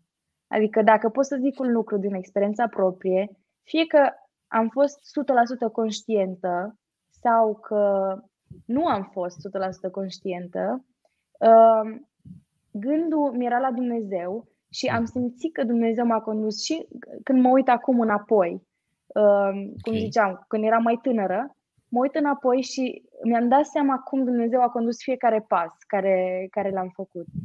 Și ăsta ar fi sfatul care aș vrea să-l dau la sfârșit. Ca oamenii să poată să-și găsească loc în mâna lui Dumnezeu. Oricum, avem toți loc mhm. acolo. Are o palmă foarte, da. foarte mare. Da. Destul loc. Eu aș mai avea iar un gând. Um, dacă ești mai tânăr și îți place de o fată sau îți place de un băiat, mm-hmm. um, să nu oferi tot ce ai acelei persoane mm. sau să gândești că iubești cel mai mult persoana respectivă și că nu o să poți niciodată să iubești altă persoană mai mult pentru că altă persoană nu ai cunoscut-o până atunci. Corect. Și atunci, ce poate fi mai frumos decât să păstrezi anumite lucruri pentru persoana potrivită cu care te vei și căsători? Adică poate că în momentul respectiv, dacă ai 16, 17, 18 ani, ești într-o relație, ai impresia că este cea mai faină relație, cel mai fain uh, partener, cea mai faină prietenă sau prieten, că vă, nu știu, vă înțelegeți poate bine pe moment, dar um, poate că nu este chiar persoana pe care Dumnezeu o dorește pentru tine. Și atunci păstrează-te pentru persoana care chiar o să fie a ta. Nu pune totul pe tavă de la început. Pentru că de la 16 la 18 ani gândirea se poate schimba foarte mult. De la 18 la 20 de ani sau chiar și 19 ani. Deci gândirea în, în perioada asta și, și Um, Uite, așa e, așa, așa, așa. Totul, exact, toate exact. rotițele se adică mișcă. Se, se, schimbă, se schimbă foarte mult. Dacă mă gândesc că m-am gândit la 21 de ani, atunci m-am considerat, o să zic că matură, adică aveam impresia ah. că știu foarte multe, că sunt destul de, sunt destul de așa, cu picioarele da. pe pământ. Și îmi dau seama că multe lucruri nu le-am luat în considerare, n-am fost conștientă de ele. Și, Corect. Um, mintea, ideile, gândirea se poate schimba într-un singur an enorm de mult și de aceea este și important să ai grijă să nu faci ceva ce poate să îți pară rău mai târziu. Și cred că și poate pentru persoanele care încă nu au parteneri sau poate au o vârstă mai avansată și încă nu au parteneri, vreau să zic că uh, Dumnezeu poate încă nu îți dă persoana potrivită pentru că mai ai încă de lucrat poate la tine sau mai ai de învățat mm. anumite chestii și te pregătești abia pentru persoana care urmează să vină. Știu că uh, e greu și e ușor să spui asta când ai deja partener sau ești căsătorită, uh, dar, cum zicea Patricia la început, bucură de moment, bucură-te de momentele astea mm-hmm. și uh, învață cât poți, uh, puneți la punct uh, principiile și așteptările și persoana potrivită va veni la un moment dat. Va veni, 100% asta sunt convins și eu. Nu cred, că, nu cred că e un lucru care ține de șansă, suflet pereche, exact. întâmplare sau da. de ceea ce pot sau nu pot să fac eu. Perechea da? e în uh, America. N-ai ce să faci. De, um, nu mai găsești. O mică glumă. Nasul. și aș putea să deschid alt subiect cu asta, dar Pavel zice că și dacă nu găsești pe cineva, poți să te mhm. consideri fericit pentru că te scutești de foarte multe probleme eventual și de um, Asta o tăiem. Asta o anumite o tăiem. de anumite greutăți. Sau să zic așa altfel, okay. te poți focusa poate și mai mult pe lucrarea lui Dumnezeu. Da, corect. Și eu cred chestia asta și în același timp e o chestiune care ține de, de viața fiecăruia. Au fost oameni care au ales, au decis da. treaba asta. Da. Uh, gândește-te foarte serios. Uh, Pavel chiar e destul de rezonabil, mi se pare, în chestia asta și încearcă să, să transmită lucrurile. E clar, el le vedea din da. perspectiva da. lui, bă, dacă puteți să fiți ca mine. Și a, mm. el, a văzut, ați văzut că el face distinția între ce zic de la mine și ce zic de la Dumnezeu. Spun, da. Vă spun da. de la mine, asta vă spun de la Dumnezeu, adică mm. foarte interesant. Da. Dacă nu puteți, din pricina curviei, căsătoriți-vă. Dacă totuși considerați că vreți să faceți misiune, ce făcea el și eu nu cred că el ar fi putut să mm-hmm. stea prin pușcărie atâta timp și plecat dacă ar fi avut familie, sigur că... Era mult mai greu. Da. Da, da. A fost un sacrificiu și... foarte mare. Adică important e să nu disperi doar din cauza asta. Cumva uh, să fie un, uh, să nu fie o așteptare continuă sau o căutare mm. continuă, pentru că atunci poate ajungi și să iei deciziile greșite când găsești o Repeat. persoană de care te atașezi. Da. Um, dacă întâmpini cumva persoana respectivă cu ok, sunt deschisă, uh, vreau să văd ce se întâmplă, vreau să te cunosc, dar e posibil să nu uh, se sfârșească lucrurile așa cum mi-aș dori eu, cred că asta te scutește de foarte multe decizii greșite. Deci, deci și uh, mhm. atitudinea ta față de partenerul care va veni sau poate nu va veni. Sau va veni mai târziu abia. Fiecare are timpul lui. Chiar citeam o postare la un moment dat despre tot felul de oameni de succes care au reușit, nu știu, să pună pe picioare o afacere la diverse uh, etape ale vieții sau vârste. Poate că până la 50 de ani sau la 60 de ani sau unii la 70 au reușit să facă anumite lucruri da, cu adevărat notabile. Dar un lucru care îi definește pe toți acești oameni este pregătirea, etapa de pregătire. Da. E super important ce ați zis voi la un moment dat să te pregătești. Adică poate ești singură sau singur acum, pregătește-te pentru perioada când vei fi într-o relație. Dacă tu stai când ești singur să te gândești la cum va fi când vei fi într-o relație, când ești într-o relație te gândești la cum va fi când vei fi căsătorită sau căsătorit, când ești căsătorit te gândești cum va fi la, când o să ai primul copil și tot așa, practic să ratezi viața da. gândindu-te întotdeauna ce urmează. Și societatea te și împinge spre așa ceva, pentru că când nu ești căsătorit, întreabă oamenii de ce nu te-ai căsătorit, când te-ai căsătorit, când vine primul copil, când a venit, când vine al doilea și tot așa. Adică există și un anumit tipar da. pe care noi îl urmăm și câteodată sunt enervante în, în interacțiunile astea. Poate că ar fi util să trăiești prezentul, dar cu gândul că mă pregătesc pentru viitor, însă trăiesc acum. Și asta este momentul. Exact. Mă bucur de singurătate, acum. Acum mă bucur de căznicie, acum mă bucur de, nu știu, primul copil și așa mai departe. Exact. Mi se pare util. Da. V-am obosit? V-am chinuit? V-am exploatat? A fost frumos. Nu, a da. fost interesant așa să discutăm despre... Nouă ne și place să vorbim cumva despre lucrurile acesta și înainte da. să ne căsătorim tot mai, și mai vor, discutăm. vorbim des, adică și în, în, în gașca noastră cumva și în grupul de fete foarte des avem discuții astea și poate ăsta e încă un sfat care putem să-l dăm. Dacă ai posibilitatea să vorbești cu cei din jur, mm-hmm. vorbind despre lucrurile astea și gândindu-te la asta, îți și pui în ordine principiile și gândurile. Uh, caută-ți persoane cu care poți să discuți despre chestiile astea, care să-ți dea sfaturi bune și la care să ai momente în care să zici, wow, chiar la asta nu m-am gândit niciodată. Ce adică tare, adică și asta știi? e foarte important. Sau, da. sau îți dai seama, oh, stai că nu sunt singura persoană care da. gândește așa și care trece prin... Mm-hmm. Suntem mai mulți. Corect, da. sunt mai mulți. Da, da, da, corect, corect. Nu, nu sunt singur, e foarte important. Știți cum am simțit eu? M-am simțit ca și cum eram uh, cum a zis Robică, bă, parcă eram cu taică meu după o discuție așa, așa s-a simțit în, ce că eram cu tata undeva și vorbeam despre orice și mă puteam deschide da. și așa mai departe. Da. M-am da. simțit ca la un foc de tabără, așa, știi, când exact. poți să discuți cu prietenii orice, simți că nu te judecă, mm. simți că nu, nu e niciun fel de problemă dacă te deschizi, te vulnerabilizezi, poți exact. să spui punctul de vedere. Da. Pot să zic așa un uh, lucru de apreciere. Am observat că podcasturile pe care le faci tu așa sunt, așa mai relaxate cumva, adică nu este ceva super oficial mm. și mm-hmm. cred că și asta ne-a dat și nouă, poate așa, deși am avut emoții, poate și anumită siguranță. Da, sau... și curaj cumva, da. adică până la urmă, uh, poate și pentru persoanele care n-au cu cine să vorbească, faptul că ești aici, ne asculți, oricine ai fi, Uh, cum a, uh, să te simți ca și cum ai fi și tu în discuție, știi? De asta îmi plac podcasturile. Că Parcă ești mult. cu prietenii și uh, vorbești despre tot felul de subiecte.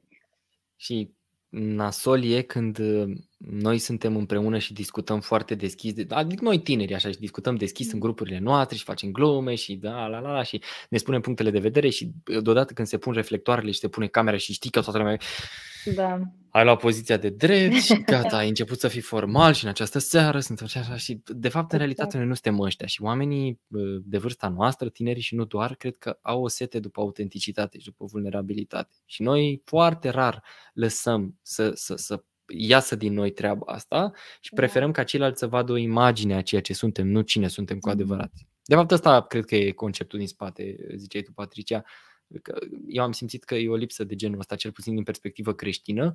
Sunt foarte multe podcasturi, dar nu, nu abordează subiectele din perspectiva noastră creștină și noi ne uităm la ei, luăm anumite lucruri care sunt bune, dar de ce n-am putea să ne facem și noi vocea auzită într-o manieră creștinească, într-o manieră cât se poate de prietenească și deschisă și autentică. Și cu ocazia asta chiar mi-ar plăcea să fie foarte mulți tineri care fac treaba asta și care acceptă și invitația. Uite, eu vă apreciez mult că ați acceptat, că nu e ușor. Mulțumim pentru invitație. Da, a fost, a fost un moment așa, oh, știi, să vorbești așa, adică totuși se uită multă lume la tine, te ascultă multă lume, dar până la urmă nu ai nimic de pierdut. Tu îți spui uh, experiențele și gândurile mm. și lumea ia ce e bun și ce e de folos. Da. Și cui nu-i place să mai da și la prietenii lui mai departe, să vadă ce zic și ei și să discute și cu ei, să vadă să, să facă debate-uri. La, băieții, la episodul cu băieții ne-au zis ce fete că nu le-a plăcut și zice, băi, am trimis și la prietena mea și la prietena ei și, la, și, am, și am văzut vreo 20 și am dispătut și nu suntem de acord. Foarte bine. Mă bucur că ați făcut chestia asta. Dar asta ne ajută foarte mult și ajută și algoritmul să ajungă la cât mai multe persoane și vă ajută și pe voi. Și băi, am ascultat și am luat și notițe. Băi, extraordinar, cine e de acord cu noi nici măcar nu ia notițe. și mi se da. pare foarte tare. Pentru că, chit că ești sau nu ești de acord, nu știu, dar trebuie să depășim paradigma asta cu sunt sau nu sunt de acord, cu, uh, să gândim puțin diferit, să vedem lucrurile, ok, poate că nu sunt de acord acum, dar voi fi în viitor, sau poate că perspectiva asta îmi îmbogățește viața sau poate că tocmai pentru că nu sunt de acord, asta mm. devine challenging pentru propria mea perspectivă asupra vieții și abia acum încep să-mi pun niște întrebări cu adevărat. Că dacă ai doar prieteni în jurul tău care da, frate, așa ai dreptate, păi nu te schimbi niciodată, nu evoluezi. Mm. Nu, n-ai cum. Chiar recent okay. am citit că prietenii adevărați nu sunt întotdeauna de acord cu tine, adică au și curajul să zică dacă nu gândești bine și nu ești. Da. Da. Corect. Da. Cât e la voi? 9 jumate? 10? 10. 10. Ok, bun. Înseamnă că la noi e 11. Da. Uh, am uh, înregistrat episodul ăsta pentru cei care ne urmăriți. Uh, știm că durează mai mult. Dacă ai ajuns aici, super. Bravo! Bravo, da. Dacă ai ajuns aici, oprește-te, dă-ne un like, share, subscribe. Da. Nu, cred, cred că cine simte, întotdeauna m-am gândit la treaba asta, cine simte cu adevărat și îi place o chestie, uh, distribuie de mai departe și așa mai departe. Adică nu, nu cred că e o chestie mecanică. Uh, nu, nu țintim cifre, țintim oameni și sper că uh, ai fost câștigată sau câștigat de ce am vorbit. Nu, nu, noi ne-am simțit bine, nu ne-a plăcut, dar sperăm că am fost și inspirați de Duhul Sfânt în tot ce am zis. Nimic nu e de la noi. Da. Nu suntem niciun experți și cred că e mai bine așa, că nu avem neapărat, nu știu, un, un stil așa absolutist în care, bă, fa așa că dacă nu faci așa o să fie, nu știu, te bate mm. cineva. Așa mi s-au părut că au fost și fetele, nu foarte relaxate. Pentru primul vostru podcast este ăsta, nu? Da. Da. da. Ok. Vreau la final să mai smulg o uh, mărturisire așa. Uh, dacă avem întrebări, ați fi dispuse să mai facem un episod pe viitor? Partea a doua? Da. De ce Dacă nu? putem fi de folos, de ce uh-huh. Sigur. Ok.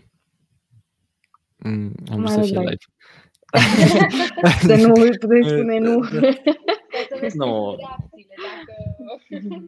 Da. Dacă, dacă ești de acord cu noi, uh, lasă-ne câteva comentarii, spune-ne cum vezi tu. Dacă nu ești de acord, lasă-ne câteva comentarii, poate și mai multe. Spune-ne cum vezi. Noi nu, uh, podcastul ăsta, ce puțin pe mine m-a învățat să nu mă mai tem de hate, chiar dacă nu, nu, nu-mi place deloc, dar să nu mă mai tem, măcar să nu mă mai da. tem de el, să văd cum gândește fiecare persoană și poate că vom avea da, opinii și de un fel și de altfel, nu contează, fiecare a fost crescut în mediul, are, uh, dar e foarte ok ca, uh, ca am de la voi această asigurare și confirmare că mai putem face unul cu altă ocazie. Eu m-am simțit foarte bine și să știți că am primit și anumite răspunsuri la, la întrebări pe care le aveam și eu personal, nu doar de la alți băieți sau de pe internet sau chiar de la alte fete, că unele întrebări erau puse de fete, probabil voiau să vadă cum gândesc alte fete. Alte fete. Exact. Da. Ne bucurăm. Da. Um, episodul ăsta va fi, um, cred că după un episod în care am vorbit cu Marius Andrei, dar uh, chiar dacă e despre relații, e, e puțin pe o altă, pe altă parte, pe o altă mm. zonă și nu prea, ne-am, nu prea ne-am repetat, adică am avut alte subiecte și mi se pare uimitor cum subiectul ăsta are atât de multe fâșii și nișe și de toate. Um, nu vă zic decât să aveți seară cât mai bună și voi fetelor și cei care ne urmăriți să dormiți bine și cei care ne urmăriți și voi fetelor că o să fie pus seara și um, până la următorul episod să trăim cu sens cu toții și să facem uh, cât mai mult și cât mai bine din viața noastră. Mulțumesc tare fetelor încă o dată. Cu drag.